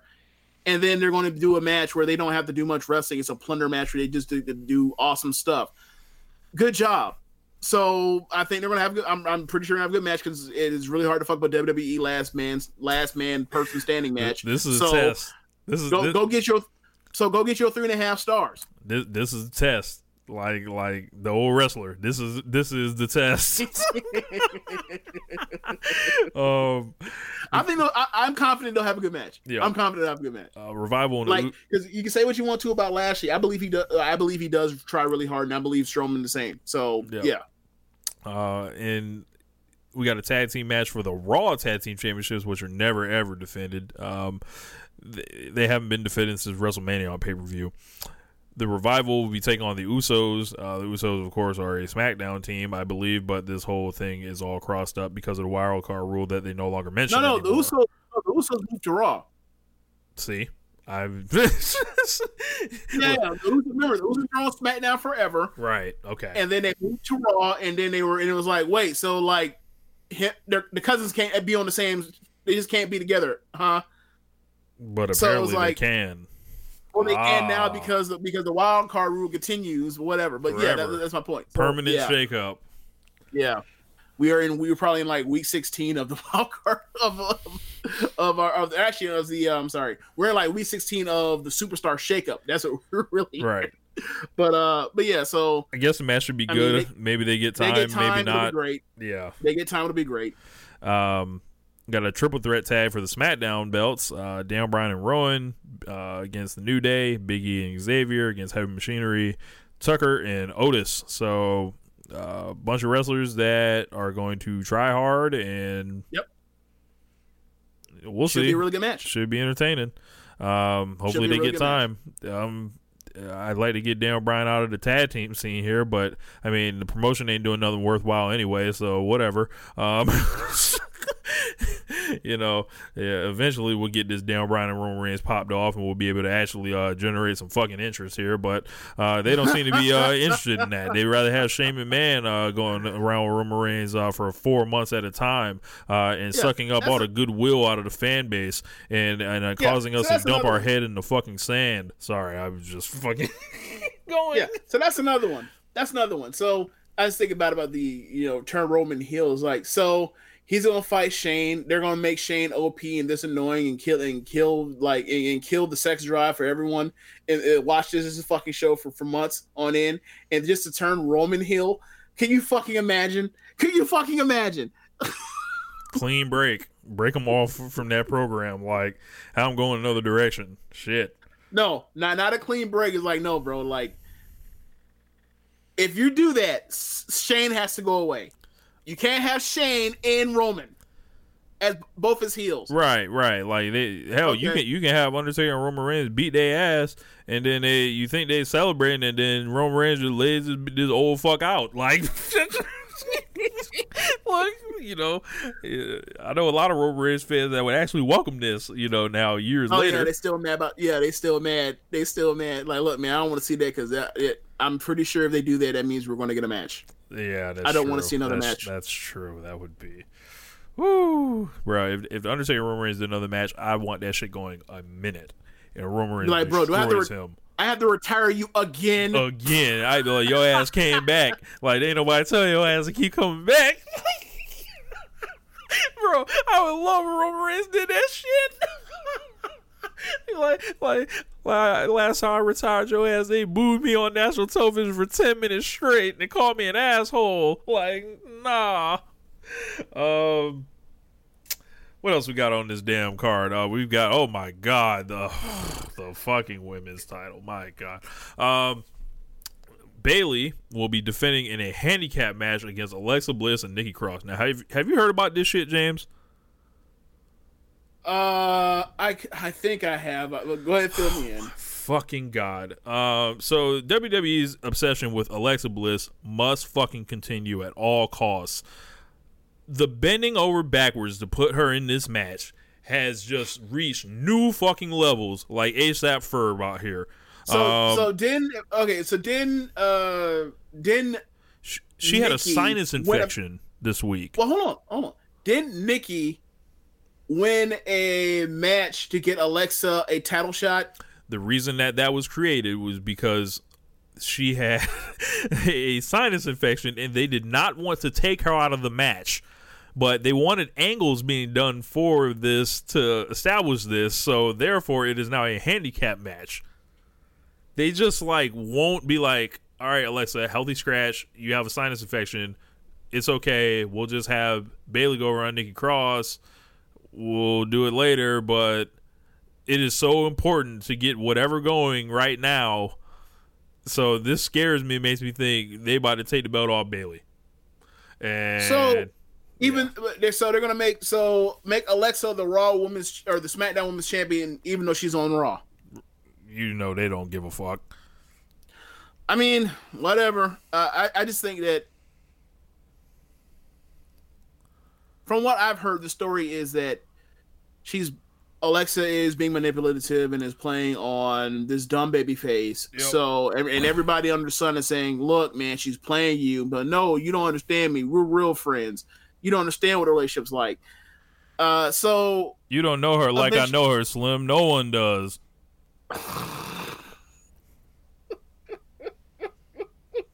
we should be together too. Yes. So, um, yeah. So that happens. I just thought I just thought about the line about the line that uh, Eminem wrote, Stan, uh, where he says, "What this shit about us wanting to be together? This is not want to. This is not want to meet each other." Em- Eminem homophobic out like, there. wait, wait, what? Eminem's like, wait, what? Eminem like, hold on, bro. I don't be doing that. I don't be doing Oh, that shit. Eminem like, I don't be doing that shit. Like, Well, no. Like, bro, you ain't heard this first album. You think I'm with that be together shit? you don't. You didn't hear the blatant homophobia on my first album. You don't. Think... Sir, what makes you think after hear my first album that I want any of that sort of thing? You think I'm just out here closeted or something? No. Uh, Dude, I'm sorry. Like, I remember. I don't know. Like those albums are so terrible as far as like the, blatant homophobia and misogyny and killing the women and the violence against women and the and the scorn and anger uh, for women. But it was like, yo, like that's wild because like these albums are fucking fire. These first three of albums are fire, but they're like the subject matter and the stuff he talks about are terrible. But like, yo, man, I can't ever like get rid of it. Like R. Kelly, go away. Like, but but the Marshall Mathers LP, Eminem show, uh, what's the other one? Um, Slim Shady LP. Eminem show. I get around to those. I get around to those like once every two, three years, and still put like, dude, Eminem was so cold, but he's saying terrible things, and like he need to go. He, he needs to go see somebody, like go find Jesus, something to go get, right. But like, I, I don't know. I don't think I'll ever get come off of the fact that like. I'm just on the thing like, look, man, you tell me the trash, I agree with you. Will I stop uh, listening to them shits? But what about these Probably not. rhymes? Like, Probably, probably, probably not. be like, but what about these fucking rhymes? What you got on that? And, and the thing is, I'm just saying, like, look, man, it's a gi- it's a gigantic shortcoming, and I find it troubling. But like, I I, I can't stop. anyway, um, yeah. So Yeah, The- the- the Bayley and Alexa. thing- Yeah, just so like, is this building towards a moment where are they they're just going to embarrass Nikki Loon on like the biggest stage possible, or are they going to turn this into she's going to wise up eventually, and then we actually have ourselves have ourselves something with somebody from NXT? Because like all she has to do is eventually like wake up to it, and then like then she becomes a real player, and we need players because we have a le- because look at what we have in the Raw division. Like we need somebody to we need we need right now with Alexa and Becky, like we have two people that have some credibility with the crowd. Um, if you do the if you you know you build this in a certain way, if you go one way, you might have three people potentially. If you don't, you're still stuck with two, and like you never want to see those two ever wrestle again. So what is the WWE way? Fair enough. They'll probably be left with one, and like, Yeah, like they'll have Alexa just go over clean on uh, Bayley, bury her, and then discard Nikki Cross and be like, "Yeah, go to hell." And yeah, so uh, that's a sh- oh one more match. Uh, there's a cruiserweight title match: Drew Gulak and Tony Nese, which I'm sure will be wrestled to silence as the two of them grapple fuck each other. I'm never gonna be excited about Drew Gulak, y'all. Sorry. Um, so, um, I, I I tend to like the Drew Gulak matches. Like, I mean, he's not the te- to me anyway. He from matches I've seen this year, he's he wrestles the exciting technical. Like, he's much more like Daniel Bryan than he is like uh, Zack Sabre Jr. gotcha. Um, like so, like for me, I get like on the matches I've seen with him on NXT, I've enjoyed all of them. I found it to be entertaining. I found it to be refreshing and uh, and something that breaks the pace and not in one of those boring ways that some of these most technical marvels can be. So like, but you know, um, I I don't know how this is gonna work as far as um the crowd because the crowd just. I mean, they're in Philadelphia, so you might have a shot because Gulak's from there, but we'll see. Yeah. Um, overall, uh, Finn show was riding for this card pretty early in its early stages, pretty hard. Uh, I think the top of the card is gonna be a disaster. Like that tag team, the ta- pair of tag team matches could be anything. Literally anything could happen in those those matches. Um, Ricochet and Styles should be good. Black Cesaro is good. The tag matches are good. Um, I just feel fortunate I didn't have to watch any of this build up and go through the horrible television that led to this stuff, so we can just judge this card when it happens. Yeah. So, how many matches? How many matches would you say in that card are the money matches? Like those are things that drew that drew people to the building. The, the Seth and Becky match, the Roman and Shane match, and would you say the AJ and and Ricochet match or no? Yes. Okay. would- Anything else you want to say is a money match? No. Joe Kofi by any chance? No. Okay, so only I'm only I'm only sure that one of those matches is going to be good. um, the Joe Kofi thing is like weird because it's like we know what Samoa Joe is at this point, and this is still not the level of opponent for Kofi that I feel like would put him over the top. Now, say if we flipped Gotcha. uh, AJ Styles and uh, Samoa Joe, right? And Kofi Kingston Mm-hmm. was in a few AJ Styles for the WWE title and and gets a win over him. That feels like something. This doesn't feel like Mm-hmm. Right, anything. right, That's right. why I don't think it's a money match. Gotcha. Gotcha. Okay. So anyway, like we have three money matches on here. and Only one of them we know for sure is going to be good. Boy, um, Like the undercard, like we went over undercard. Like there's a bunch of matches that could be good or great. WCW. A bunch of 'em. WCW. And that's, where I was getting at. Come see the light. Come see the light, James. this, I, I've been calling this promotion WCW '99 forever. Like, I don't know is- if it's going to flip over to 2000 pretty soon, but Like, well, my point is like this is probably gonna. I can easily see this be a two thumbs up show, and then like going next week and going to the uh the Observer uh fan voting for worst match, and then like. To and then like the main event, and then like oh so the other thing are like voted for worst match, overwhelmingly. Uh, like the Roman Roman tag match with Undertaker, and then uh, the mixed tag match for for winner takes all.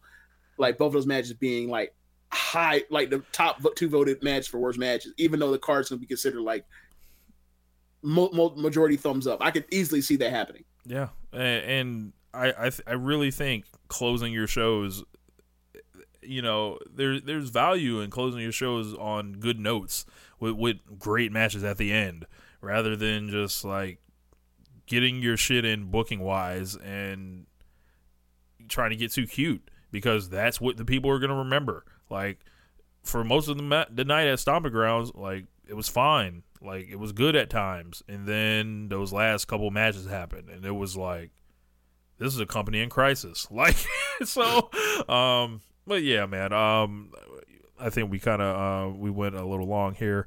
Um, Yeah, you were out here scrounging trying to find out what is there more stuff to talk about. I was like, bro, we're going to do previews. Like this show's gonna go long as hell.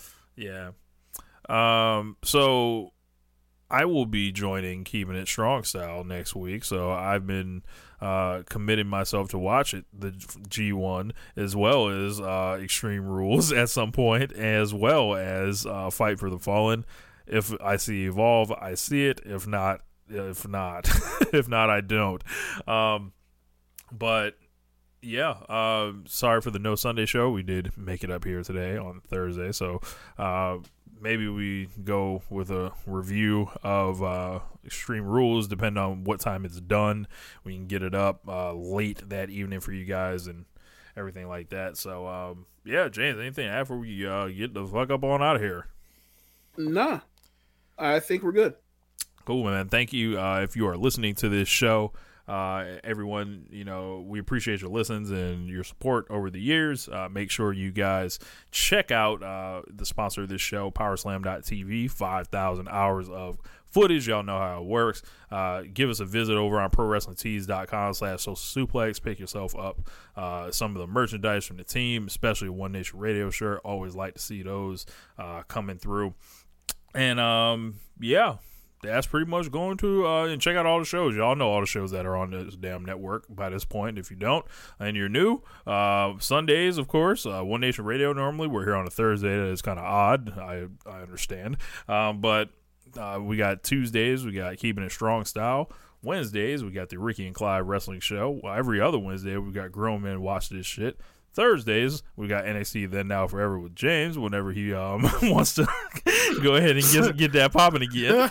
Uh, we got uh, Get in the Ring with Danny and Beast Mike on uh, Fridays, and of course, All Things Elite on Saturday uh, with Floyd and Amy. So, um, and welcome to Tiffany, to our newest uh, member of the Social Suplex team, as well as uh, you know, I don't think we've mentioned them like Murray, Greg Maserati, uh, all the new contributors on the writing side for Social Suplex. So uh, make sure you're giving the website a visit and check out uh, Keeping It Strong. So I believe they have a bonus episode dropping with all the interviews uh, when they were in Dallas as part of the media session.